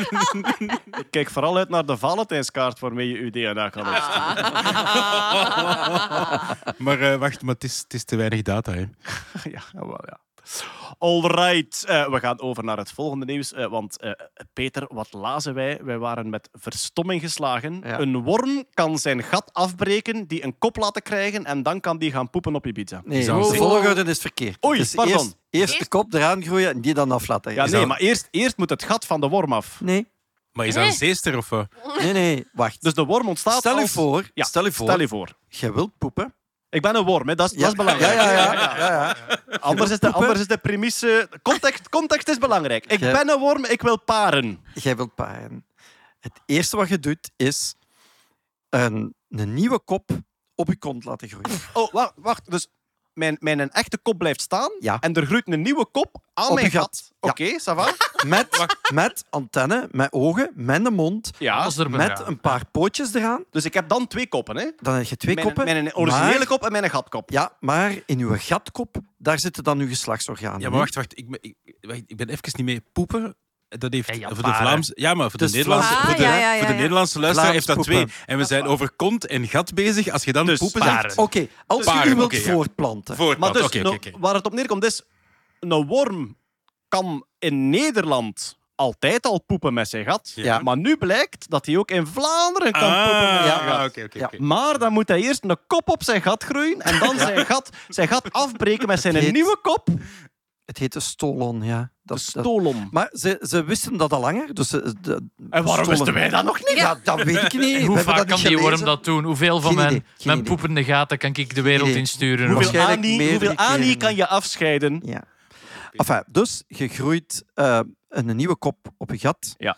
Met ogen, met voelsprieten, met een paar poten zelfs aan. Met een mond. Met poten. Ja, want, ja wacht even. Wacht even. Ja, dat is het En, weirde. en uw geslachtsorganen daarin. En dan, als dat Waar- helemaal klaar in is, die mond. In je poten? in je kop, hè. Ah. In je kop. Tuurlijk, in die kop wel. Ah, En dan breekt ja. die af. Dan breekt die af. Ja. En dan kan die zich vanzelf Nee. voortbewegen. Dan En een u- andere kop gaan zoeken om mee te paren. Dan wat wandelt uw gat weg. Dan wandelt uw gat weg. Ja, uw piemel is in mij. Ongelooflijk. te doen, hè. Maar dat is echt, dat, dat, dat is long distance wat seks doe ik dan. dan? Dat is eigenlijk Tinder, hè? Mijn, mijn, mijn, Ja. mijn, mijn, gat, mijn gatkop poepend ding is weg. Waar, waar blijf ik mee achter dan als worm? Frustratie. en eenzaamheid. Nee, maar waar, waar gaat het onderzoek nu eigenlijk over? Goeie vraag. We hebben het daar straks, Ik dacht dat je het nooit ging vragen, Peter. We hebben het daar straks gehad over die hoksgenen. En ze dachten altijd dat die hoksgenen waren die dan bepalen waar dat die, koppen, hè, waar dat die kop moet komen. Want hoksgenen bepalen hoe je lichaamsbouw eruit ziet. Ah, bepalen welk deel van Waar het lichaam kop, groeit waar zit uw kont, waar zitten Voilà. uw poten. Hè? Dat is wat hoksgenen doen. En ze hebben altijd gedacht dat dit, want dat heet stolonisatie blijkbaar, dus zo'n ding eh, van achter aan je gat bijbouwen. Kotterij bij ja. De- Wat zou, jij Vlaam- graag, wat zou jij graag willen als superkracht? het Vlaamse huis heeft last van stolonisatie. Ja, ja, inderdaad. En, ehm, en de- ze hebben dus altijd gedacht dat, eh, dat die hokschenen daar verantwoordelijk voor waren. Maar wat blijkt, het, het zijn ehm, de geslachtsorganen zelf die dat regelen. Dus niks hokschenen. Het is gewoon... Kijk, Toen het- Piemel denkt, ik heb een Ja. kop nodig. maar dat is het juist. Die piemel zegt, zal ik dat hier weer regelen? Die worm, die worm heeft geen piemel of geen eh, vagina of cloaca, whatever. Die heeft alleen de aanleg tot die, tot die organen. En het is op- Belofte. ja. En Het is van de het moment, kwantumworm. vanaf het moment dat die kop wordt aangelegd, beginnen dan ook die eh, geslachtsorganen zich te vormen. Dus dan krijgt hij ofwel testikels ofwel eierstokken. Dat is een kwantumpiet. En pas vanaf dat die kan bekeken Ja. worden door in de kop, Ja. wordt dat een van de twee. Wordt dat een van de twee. En dan zijn het die organen die bepalen dat die kop volledig ontwikkeld wordt. En als die volledig klaar is, dan breekt hij af en dan gaat hij iets anders zoeken. Maar je kunt het toch geen kop noemen dan? Het is een volwaardige kop. Het heeft met ogen. voelsprieten, met ogen, met een mond. En hoe zit, dat, hoe zit dat qua zenuwbanen? Want ik denk, het connectoom van een worm, hè, dus Ja. eigenlijk alle hersenverbindingen, dat is heel Ja. beperkt. Hè. Dat Ja. zijn er een paar Ja. honderd of zo. Dit is een borstelworm, denk ik. Eh, dat is iets, iets complexer dan ons van die nematoden, dan die... eh Zeg, maar die vormt eh, echt- DC elegans. Die hè. vormt echt aansturende hersenen in zijn ja, gatkop. een redelijk, redelijk iets complexere zenuwknoop. Ja. Zeg, Ja. maar is dat dan het paren? Gebeurt dat dan ook op, op puzzelstukwijze? Als in het een past in het Eh, ander? En waar komt het dan uit en waar gaat het dan in? Dat, dat weet ik niet. Ah, dat zover ehm, heb ik het niet Maar dus de, de, gelezen. de, de vrouwelijke het vrouwelijke gatkop zoekt een mannelijke gatkop. En die krijgen samen dan weer kindjes die volwaardige wormen worden. En Ja. wiens gat dat, als ze volwassen zijn, one day you'll be old and your Yes. arse will fuck off to Ibiza and Yes. find a partner. En ze Yes. kunnen dat meermaals doen. Ik veronderstel van wel. Ja. Je kunt zo Maar- Temptation maar- Island met allemaal versies van je eigen gat. Allemaal gatkoppen. Ja. Ja, ja, ik veronderstel van wel. Ja, want die, die een aanleg van die geslachtsorganen die zal wel aanwezig blijven. En daar wordt elke keer Dat dan een nieuw, een Ik nieuw wil, nu een soort, aan ik wil nu een soort coming-of-age lied over die worm. Once I'll be seven days old, my arse will fuck off in the world. En, Maar probeer het eens via uw dingen, uw AI. Daar. ah ja, via Su- Suno AI. Suno AI. Kan een zeester deze. Ah, die kan wel een arm afbreken en daar een volledige nieuwe zeester uit laten groeien. Ja, Cool. ja. En de originele zeester groeit Die dan groeit dan een op een nieuwe. Ah ja, want daar Ja. zit een hoofd en een kont aan die arm. En natuurlijk, Ja. die zijn al kop en staart, alles in één. Hoe planten die zich Ik denk dat- het is, ik vind het zot hè, dat, eh, dat er zo van die beesten bestaan die dat kunnen. Ik hoop dat er niet te veel kleine kindjes luisteren die nu nog leren om een dier te tekenen en die nu echt gewoon zeggen tegen de juffrouw, echt waar, kopstaart, Ja, kopstaart. kijk, als leerkracht wordt het dan heel moeilijk om te zeggen van deze is juist. Want dan kun je zeggen van... Nou, Eh, dat- dan dat- zegt de eh, juffrouw eh, of meester, ehm, evolutie is convergerende slordigheid en voor de rest eh kun je de boom in. Of ja, boom of plant of wat is het eigenlijk? Ik weet het ook niet. Weet je wat? Kruipt een eencellig kolonie in. Zo, dan, dan is het ook opgelost. Eh, goed, we zetten de, de publicatie ook in de show notes. Ik ga, ik ga ze ook wel een keer lezen, want het is echt wel een zot verhaal. Hoe dat, er- nee, dat is zo nature, go home, Ja, you're het- drunk. ja, maar als het, als het marcheert, marcheert het. Hè? Ik Ah, bedoel, ja? Eh, ja. That's what she said. En wat is het? Wat was het? Kolon? Nee, niet kolonisatie. Stolonisatie. Stolon. Kolonisatie. Ik heb daar... Ja, ik, weet ik moet altijd een stoma denken. woord Ja, ja. van de band. Oké, ja, we weten al lang dat we eh, als mensheid eh, ehm, eh, ja, geobsedeerd zijn door kattenfilmpjes. Dat is ons ding, kattenfilmpjes. Maar nu is er toch een eh, kattenfilmpje eh, de wereld ingestuurd. Meer zelfs, Jeroen, de, de ruimte ingestuurd. Het is het eerste Ultra HD-filmpje dat in de ruimte gestuurd is. En voor de mensen die niet kunnen volgen, HD is 1280 op 720 pixels. Dat is 1 miljoen pixels. Full HD is 1920 op 1080 pixels. Dat is 2 miljoen pixels. En Ultra HD wordt soms ook wel eens 4K genoemd. Dat zijn 8 miljoen pixels, eh 3840 op Per 2160. Ja. Waarom zeg ik dat nu? Eh, het ruimtetoestel Psyche, dat is, we hebben, ik denk dat we het hier ooit besproken ja. hebben, dat is een missie naar een bepaalde asteroïde die heel veel metaal bevat. Die asteroïde heet Psyche. Ah, voilà. Oké, ja. De, dus de, de, de, missie zal misschien anders heten, of het toestel heet anders. Ehm, nikkel en ijzer bevat die asteroïde heel veel. En die nikkel en ijzer zit redelijk aan de oppervlakte. En door die asteroïde te bestuderen, zouden we meer kunnen leren over de manier waarop de aarde ontstaan is. Want In mijn show. Ah, voilà, oké, ja. De, missie. de- ja, de missie. Ja, en dus omdat hier op de aarde zit dat er waarschijnlijk ook in, maar veel te diep in de magma en de... Ja, de we kunnen er niet aan. we kunnen er simpelweg niet aan. En op die dingen zou dat wel zo zijn. Nu, wat hebben ze gedaan?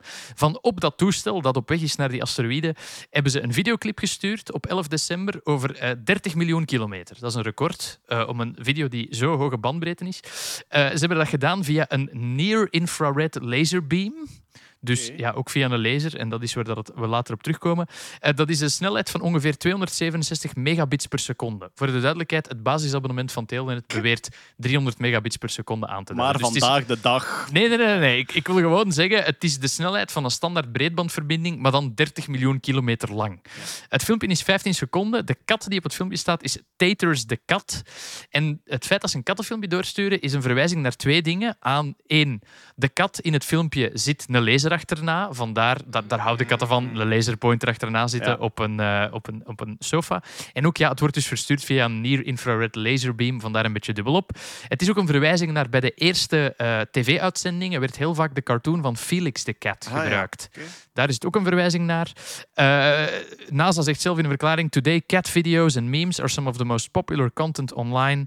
And coincidentally, cats like to chase lasers. Maar het is eigenlijk de bedoeling met dit experiment, experiment om aan te tonen: als we op andere planeten willen gaan leven, interplanetair meer onderzoek doen, hebben we verbindingen nodig die zo'n hoge bandbreedte hebben Ah, om snelle resultaten te krijgen. Het is eigenlijk een beetje een demo van kijk wat dat wij kunnen van zover in de ruimte over ja, Zoveel data aan zoveel die data. snelheid. Ja, Maar dus eh, het, het filmpje, het opgeslagen filmpje, zat in het ruimtetuig. Ja, is Is- niet, ze hebben die kat niet meegestuurd om daar achter een Ja, zetel voilà. te zitten. Dat zou heel sip zijn. Ze hebben dat mee. Het is, niet Ja. heen, het is ook niet Nee. heen en weer gestuurd. Nee, het is het is echt een- gewoon een- vandaar. Ja. Nu vraag ik me af, 80 miljoen kilometer, wat dat je ping is. 30 miljoen kilometer. Eh, ja, uw ping, dat weet ik niet. Eh, Wat dat wel grappig was, ze hebben het beeld dat ze frame voor frame binnenkregen, hebben ze live gestreamd naar de Jet Propulsion Lab in NASA, Ah, ja. waar dat er mensen dan bij elke frame die binnenkwam, zaten te juichen en een, en een fles champagne open deden, omdat het, eh, het filmpje binnenkwam. Was er Dus dan dat ook is wel zo'n grappig. wielken aan het draaien de hele tijd? Van aan het Nee, maar op het filmpje zelf stonden wel live info over de kat. Ze hadden er op voorhand opgenomen, dus ik had dat ook een hartslagmeter aan. Dus in het hoekje zag je live de hartslag van de kat. En info over de missie in de rechterkant van, eh, van het filmpje. Dus ja, dat, eh, Het is wel een gemiste kans om daar geen Nyan Cat van te maken. Hè. ja, ja, de laserpointer. Laserpointer en, eh, eh, En rainbows. Ja, voilà. Alright, dus kattenfilmpje reist 30 miljoen kilometer Ja. door de ruimte aan de snelheid van het licht. Dat is dan eh 3 seconden per miljoen kilometer ongeveer, denk ik.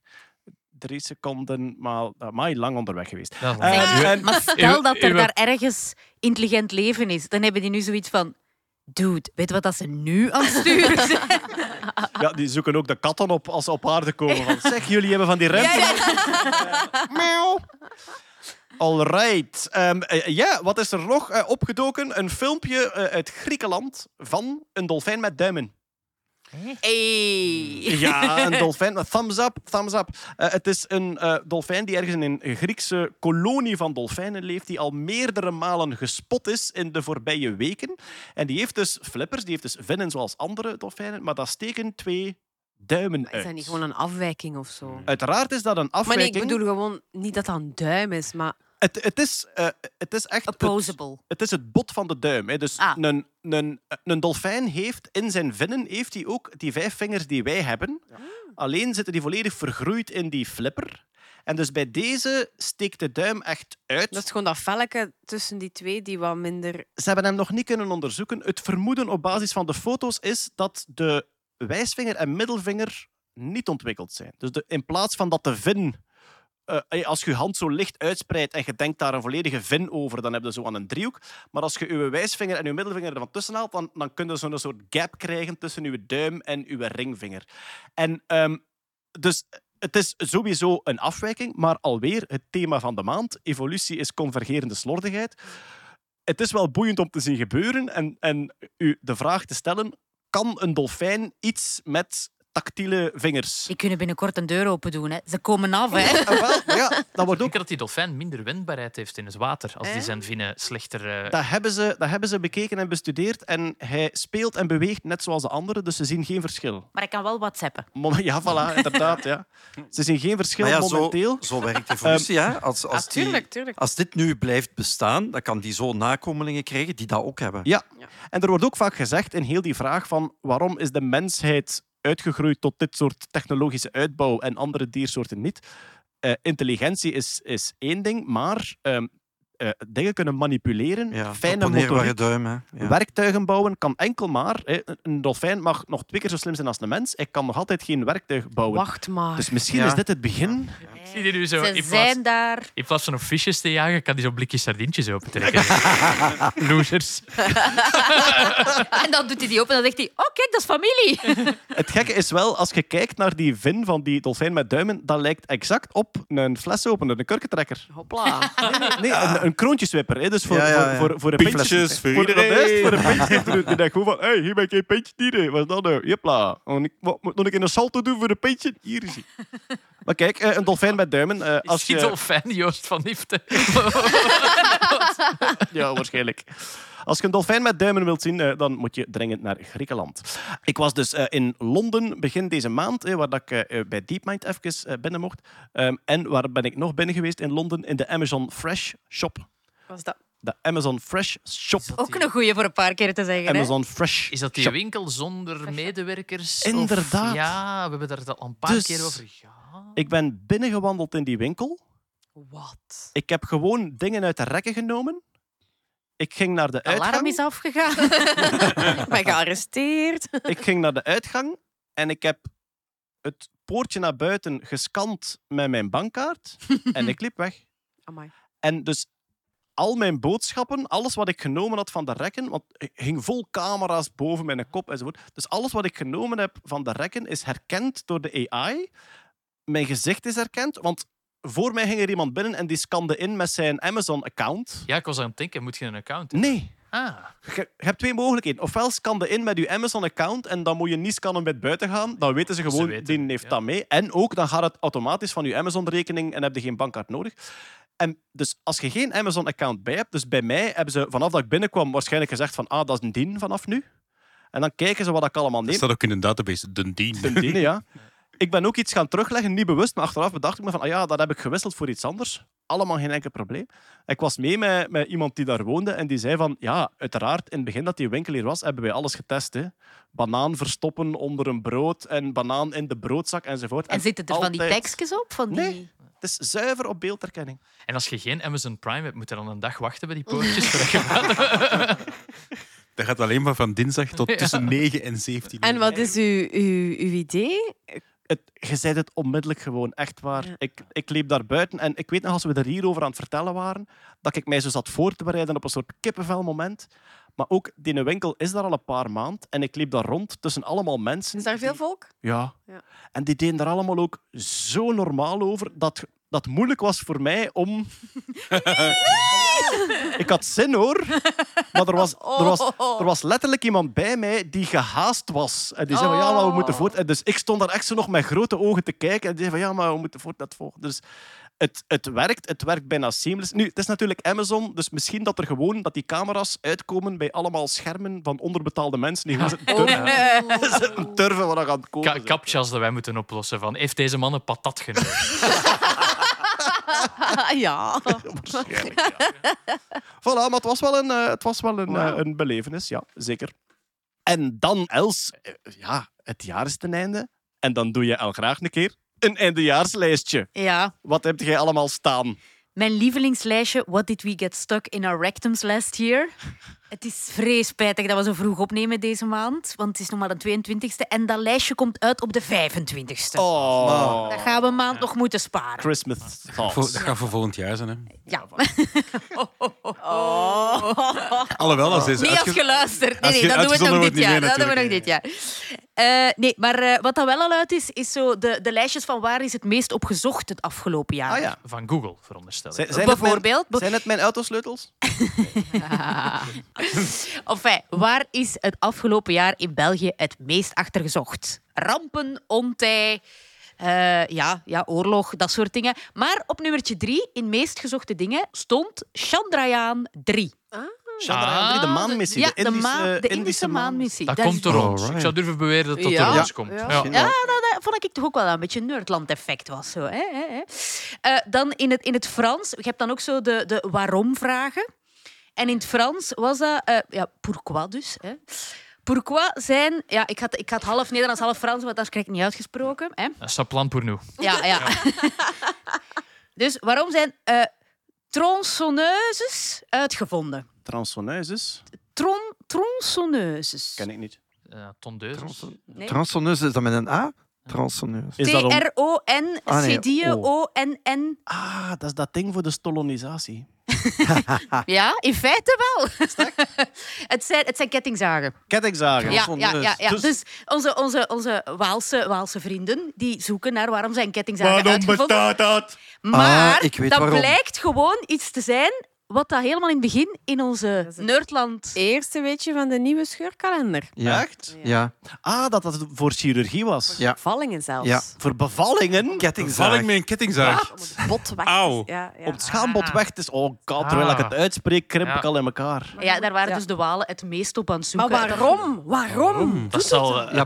Dat is dan eh, de vraag voor volgend jaar. Hè? Ah ja, waarom? voilà. Ja. Wat hebben wij eh, in Nederlands het meest opgezocht? Dat is een even goede vraag. Waarom is Chiara uit Big Brother? Dat is de hamvraag van het jaar. Ja, ja. Niemand moet het nog opzoeken. Ik zal het nu direct zeggen. Haar moeder was ernstig ziek. Ah ja, oké. voilà, voilà, voilà. Dat is opgelost. Ja. Eh, ik ben dan ook even gaan kijken op Bing. Ik heb aan Bing gevraagd, wat is er het meest opgezocht op Bing in 2023? Wat is het adres van Google? Effectief. Ja. Echt Where do I find. Google? Oh! Gewoon Google, ja. Ik vind, die moet echt zo... Die moet zo Bing moet zo een clubje starten met die bloemetjes die geen insecten niet meer op bezoek krijgen. Dat is de mop hè, dat Edge vooral gebruikt wordt om Chrome te downloaden. Oh. Dat is geen mop. Eh, die, ja. Nee, ja. Ja, in mijn show zeg ik altijd, als je, als je niet weet wat Bing is, google, google het even. Ja. Dus Ja, ja. Oké, daarmee zijn al onze onderwerpen eh, geweest, maar we hebben nog wat aankondigingen en nog wat plugs en dingen waar we enthousiast over zijn. Bijvoorbeeld onze ehm, broeder Toon Verlinden, medeoprichter van het Nerdland Festival, oorspronkelijke Sound of Science Festival. Hetty, ehm, Toon en jij hebben dat eigenlijk uit de grond gestampt. En eh, Toon schrijft ook eh, boekjes, doet heel veel lezingen, maar hij heeft nu een podcast. Ja, en eh, heeft een podcastreeks gemaakt voor het ITG, Instituut voor Tropische Geneeskunde. Voilà, inderdaad. In het Engels heet Transmission. Ehm, het zijn vier afleveringen. Ik heb ze gebinge-luisterd. Het, het zijn, het, is het waar? Ik heb ze in de auto opgezet Ja? en ze zijn blijven spelen tot het klaar Ah, was. voilà, bij En mij ook. Heel boeiend. Ja. Eh, de menselijke verhalen, de detectieve verhalen, Over virussen eigenlijk. Virologie, hè. Dat is, Dus- eh, ja. virologie en epidemisch. Ja. Het is eigenlijk true crime, maar dan met virussen. Ja, maar ja. het- je, je krijgt wel een paar aha-erlebnissen. Echt, hè, ja. Omdat gewoon het idee van hoe bestudeerde ebola als er nergens een uitbraak is? Moet je daarop zitten wachten? Moet je dat op? Als, als er een uitbraak is, moet je daar dan naartoe? Zo, dat soort dingen. Hè? Dus ehm, Waar vinden we hem? Eh, op je favoriete podcast. Ah, eh, het, is, het is niet dat het exclusief is ergens of voor... Nee, voor nee, een nee, nee, nee. eh, nee. Zoeken op eh, trans, Transmission hè, van, eh, van Toon Verlinden. Uiteraard gaan we hem ook linken in de show notes. Uiteraard. Absoluut. Maar ja. inderdaad, ik had hetzelfde gevoel. Ik heb hem opgezet en eh, in, één, in één ruk was ik erdoor. Het was ja, inderdaad meeslepend. Yes. Nog iets waarvoor wij zeer enthousiast zijn, en dat is deze morgen online gekomen. Dat is de kerstpuzzel. Ja. De kerstpuzzel van Defensie. Ik zie Els al enigszins meewarig naar Hetty kijken en denken van... ik heb vrouw ook gehoord. Die ben ik weer ik ben, kwijt. ik ben weer een weduwe voor de, voor, voor de komende twee maanden. Dus inderdaad, de, de puzzel is weer uit de kerstpuzzel van Adif. Eh, voor wie het niet kent, het is ja, de, in, de, de eh, inlichtingen- en veiligheidsdienst van het Belgisch leger. Dus waar ook alle cryptografen zitten en ontcijferaars enzovoort. En die maken, naar voorbeeld van het Nederlands leger en het Britse leger, maken die al een paar jaar rond kerstdag de moeilijkste puzzel van het jaar. En ehm, ik heb zo net, want hij is net binnen, ik heb zo net door de opgaves gelezen en daar zitten weer opgaves bij waarvan ik in de lach schiet als ik ze zie. Omdat er staat gewoon waarom vraagteken en dan heb je allemaal kriskras-lijntjes door elkaar en een hoek die aangeduid is. En you're on your own. Bijvoorbeeld, ja, ook, dat is ook een, een tekening van een, een, een Mexicaanse piñata. Ja. En er staat gewoon, de opgave is beantwoord de vraag op de piñata. En je denkt, ja... Er staat niks op de piñata. Dus je moet echt gaan zoeken naar verborgen dingen die daarin zitten enzovoort. Wordt veel gebruik gemaakt van morsen, van ontcijferingstechnieken. Ehm, als je die puzzel opendoet, dan en Dan onvoorbereid. begin je te lachen en je doet hem terug toe. Maar dat is effectief zo. Als, als je hem onvoorbereid opendoet, zijn er twee mogelijke emoties. Ofwel zeg je, oké, eh, nooit van mijn leven en je loopt weg. Ofwel zijn je zodanig geïntrigeerd dat je je afvraagt, hoe kun je dit in godsnaam oplossen? Het beste wat je dan kunt doen, is die van vorig jaar bekijken. Alle vragen met de oplossingen staan online. En dan kun je zien van, ah, oké, dus in die tekening zit een, daar een kleurcode verborgen die je dan via morsen kunt omzetten naar dat. En daar komt dan een aanwijzing uit, waardoor dat je toch uit de vorm van de poot van die tekening een letter kunt halen. En zo is het altijd een opsomming van dingen. Je moet echt naar die vragen zitten kijken en alle mogelijke eh, versleutelingen in je kop afgaan die er kunnen Tot, tot wanneer hebben we om in te dienen? Sorry. Tot 30 januari.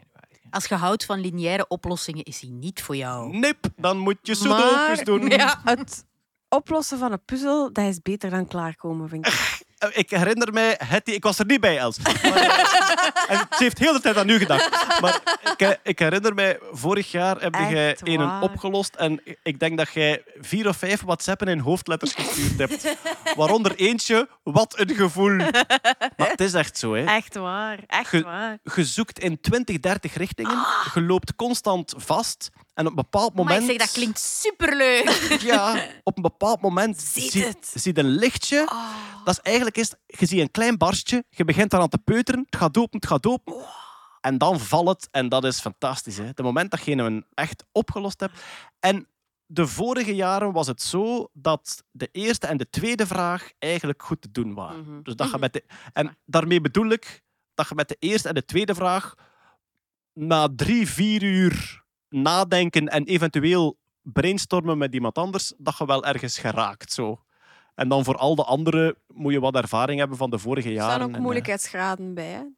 Ah, Op dit de- jaar niet, denk Is ik. het waar? Denk ik niet. Op onze Nerdland Discord-server zijn er ook altijd mensen in het puzzelkanaal die ermee bezig zijn. Dus als je Ja. een beetje een, een tip in een bepaalde richting wilt of je wilt discussiëren, dat is ook eh, discord.nerdland.be. Eh, je mag in groep puzzelen. Ja. Eh, Ja. Dat doen wij ook. Hè. Wij puzzelen in groep. Als je echt voor de competitie gaat om het te winnen, ja, dan moet je wel al van goede huizen zijn. Ik denk dat je best, toch best eh, één of twee jaar ervaring opbouwt. Eh eer, dat je, eer dat je echt voor de competitie gaat. Wij hebben dat eh, vrij snel opgegeven. Bij ons is het, eh, bij ons is het zuiver voor de lol. Ja, voilà. En dan zijn we heel nieuwsgierig. Ik denk in Nederland dat er ook een junior-editie is. Dus Ja, dat is juist. ja, dat je Ja. in Nederland dat je ook eentje hebt die ook heel lastig is. Ja, maar ik die- dacht, ik ga die een keer open doen. Misschien is dat iets voor mij. Nee, ook niet. Ah, wel, maar dus die is even versleuteld, Ja. maar wel met dingen die ze kunnen weten. Dus daar zitten geen referenties in. Eh, Bij, bij, bij die van ons kunnen er referenties in zitten dat je niet kunt weten. Ik zag trouwens ook één, moet ik nu net aan denken. Er is één vraag, dat doen ze heel vaak, zo bij een vraag heel duidelijk verwijzen naar iets. En er is één vraag die verwijst naar Catan, naar het spel. Zo met allemaal zeshoeken. Ja. Zijn er verkocht? Nee, als- nee, nee. Ik heb vorig jaar ben Ja. ik in zo'n putteke gevallen met het spel Set, wat ik Ah, heel graag ja, speel. Ik heb die in alle mogelijke vormen op mijn bureau gelegd. Ik heb daar heel lang zitten op staren en ik was niet eens in de buurt. Ah, ja, je hebt oplossingen gezien ook achteraf. Ja. Maar dus er is eentje die met, die met Catan werkt. En daar, eh, Kurt, Kurt is hier naast mij, is er live een aan het proberen oplossen. Laat dat los. Ah ja, goed. Komt helemaal goed. Alright, eh, wat gaat er nog allemaal gebeuren? Ja, wij zijn nog bezig met onze eigen projectjes. Bijvoorbeeld, Hetty, jij speelt nog shows van Missie 2023. Ja, normaal was ik eh, tot eind maart op tour met Missie 2023. Dat is nog een veertigtal shows. Die zijn bijna zo goed als allemaal uitverkocht. Dus er komt nog een extra bij, half april, in de grote zaligheid in de Capitol. Wat? Ja. En ga, ga dat dan nog een beetje bijschrijven? Want het is dan eigenlijk al bijna missie 2023. Nee. Komma vier. Nee. Kom maar, kom maar 33. Nee, Ja. nee, nee. Ik ben heel blij met die show. Ik speel hem super graag. Dus eh, ja, voilà. Ik heb, eh, eh, ik heb naar uw speellijst gekeken. Miljarden. Heb je, heb je het al vergeleken met aantal tickets vorig jaar, aantal kijkers vorig jaar? Nee, nee, nog niet. Nee. Maar Ik denk dat het quasi verdubbeld gaat Denk zijn. ik, toch. ik had een indruk inderdaad dat eh dat Maar verdubbeld de Capitool, hoeveel zitjes is dat? 1600? 1200 of 1600? Super blij. Maar mee. het is, het is een thousand seater. In, eh, in, ehm, in Engeland is dat Ah, ja. een grens. Hè? Dus het moment dat je thousand seaters speelt, dat is, eh, ja, dat Ah, is een super. grens. Nee, nee, ik ben daar heel, heel, heel blij mee. Is er al een datum voor de Capitol? Ja, 19 april. 19 april. Prachtige vrijdag. Yes, allen daarheen. Eh, zelf ben ik ook nog op tour met mijn voorstelling over artificiële intelligentie. En ik speel ook in Nederland. En in januari speel ik meer bepaald in Groningen, Amstelveen en Bergen op Zoom. Dus als je daar in de buurt woont in Nederland, Groningen, Amstelveen, Bergen op Zoom, je vindt de data en de info op lievenscheire.be. En mijn boek over AI is natuurlijk ook nog uit. Kan je nog altijd bestellen. Een toegankelijke introductie voor wie wil weten hoe AI werkt, wat het precies kan en wat we er in de nabije toekomst mee gaan doen. Jeroen, eh, jij hebt eh, veel te veel tijd, want je bent veel te weinig lezingen aan het doen op dit moment. ik, heb, ik ben lezingen aan het geven eh, over AI voor bedrijven. Een brede vogelvlucht door het thema van AI met de voordelen, de nadelen en waar we in de toekomst naartoe gaan. En die ga ik op heel veel plekken geven. En dat gaat echt van ziekenhuizen tot, tot autogarages, tot congressen. Tot, allee, ja, het is plezant om in heel veel bedrijfsmiddens te komen en dat te doen. En Iedereen dat, wil dat het gaat heel weten, goed. hè? Ja, Er is heel veel vraag naar eh, eh, dingetjes, maar eh, ja, ik maakte net het mopje, je hebt te veel tijd. Je zet heel veel lezingen Ik heb op te veel ja gezegd, moet ik eerlijk zijn. Omdat ik het gewoon zo interessant vind en omdat dat er veel mensen me toch weten te overtuigen van oh ja, dat gaat wel tof zijn. Ja. Dus jeroen-baard.be. Maar ik kan nu al zeggen, voor januari, februari, maart wordt het moeilijk. Maar, maar voor later in het jaar zijn er nog momenten. Ja. Voilà, ze AI-lezingen door Jeroen, als je ook wil weten hoe het precies werkt allemaal. Voilà, dat zijn al onze bezigheden. En dan hebben we ook nog een sponsor, en dat is deze maand, Jeroen. Prismax. Ik En- bedoel, deze maand, comma Jeroen. Niet dat... ja, ja, ik ben niet de sponsor. Jeroen, jij sponsort ons. Dit wat de sponsor wil. Ja. Je hebt zoveel verdiend met jouw lezingen dat jij sponsort. Ja, een soort van broekzak, vestzak operatie, inderdaad. Ja. Een heel sympathieke sponsor deze maand. Ik heb hem persoonlijk gesproken. Nee, eh, de sponsor is Prismax. En Prismax, Prismax, P-R-I-S-M-A-X. zoals Prisma met een X achter. Correcto. Is dat een Prisma-bedrijf opgericht door Elon Musk? Nee, het is cooler dan dat op een of andere manier. Want hun origin story is fantastisch. Eh, die man heeft dat aan mij verteld. We hebben er eh, een paar Waren, weken geleden waren het radioactieve schildpadden Nee. die in een riool leefden? De origin story ligt in de beruchtste discotheek van eh, België. De Zillion. In de Zillion. Echt? ooit had Frank Verstraeten, denk ik, de, de baas van de Zillion, had ooit een idee van oké, we gaan gamen op de dansvloer in de Zillion. En dit bedrijfje, heel pril, Prismax, zijn de eerste die eigenlijk een soort van hypercoole landparty georganiseerd hebben. En de Zillion hebben nagebouwd in Quake destijds toen. Dus een virtuele Zillion, waarin dat gespeeld op de dansvloer in Zillion. Zo zijn die in contact gekomen met het nachtleven, met de DJ's. En dan En- is alles bergaf Dan, beginnen. nee, nee, dan, dan, is het, dan is het net heel hard beginnen boomen, want die hebben daarna eh, VJ en videocontent gemaakt. Dus die visualisaties dat je in discotheken Ah, ziet ja, en zo. ja, ja. Die, die zijn daarmee begonnen. En die hebben zich door de jaren heen opgewerkt als echt, ja, als je visualisatie nodig hebt bij, bij live events en zo. En dan tijdens corona hebben die eigenlijk een complete switch gemaakt. Dat was heel, ja, dat was eh, eh, moeilijk verhaal om te vertellen. Want ja, als je video, als je video maakt voor in discotheken, discotheken Ja, was nu net een plekje waar je tijdens corona weinig kon komen. Die hebben eigenlijk tijdens corona gezegd van, bo, we gaan eh, richting 3D-werelden gaan. We gaan mensen virtueel samenbrengen. En die hebben zich eigenlijk basically op Unreal Engine gesmeten. Echt, dat was heel grappig om met die mensen te babbelen. Die hebben gezegd van, dat staat online, we willen dat kennen, we smijten ons dat erop, dag en nacht. Even, En die- Unreal Engine is dus een soort eh, softwareplatform waarin dat je 3D-werelden kunt Ja. bouwen. Ik zet Voor- hier een kast en daar een boom. Voor En- games, voor video. Voor, het is een heel breed... Het is gratis beschikbaar, maar het, eh, ik bedoel, easy to learn, hard to master. Ja. Eh, ze, hebben, ze hebben hier op virtuele edities van Tomorrowland gesmeten. Die hebben zij mee georganiseerd. Grote festivals in Zuid-Amerika. En ze gebruiken die Unreal Engine nu ook live. Voor een soort van hybride evenementen. Want nu mogen we terug te samenkomen. Om maar te zeggen, ja, Unreal Engine dat is een gaming engine. Dus je kunt daar heel snel mee renderen. Omdat bij spelletje, als je een beeld wilt, wil je niet op elke frame drie seconden zitten wachten. Want dan ja, gaat het niet vooruit. Half-Life Half-Life gespeeld. En, Ja. eh, nee, gaat, het gaat vooruit. Ze hebben die technologie dan verder ontwikkeld en ze doen nu ook de mix van echte mensen in virtuele producties. Eh, onder andere voor een show van Alicia Keys, een reeks dinges. En ook Hola. de VRT Extra Time Studio en nu ter zake en de afspraak. Dat virtuele scherm dat daar gebruikt wordt, eh, dat is eigenlijk baanbrekende technologie die hier in België ontwikkeld wordt. Dus een virtuele studio waarbij dat je een deel hebt gegenereerd door een render engine en een deel de camera in beeld.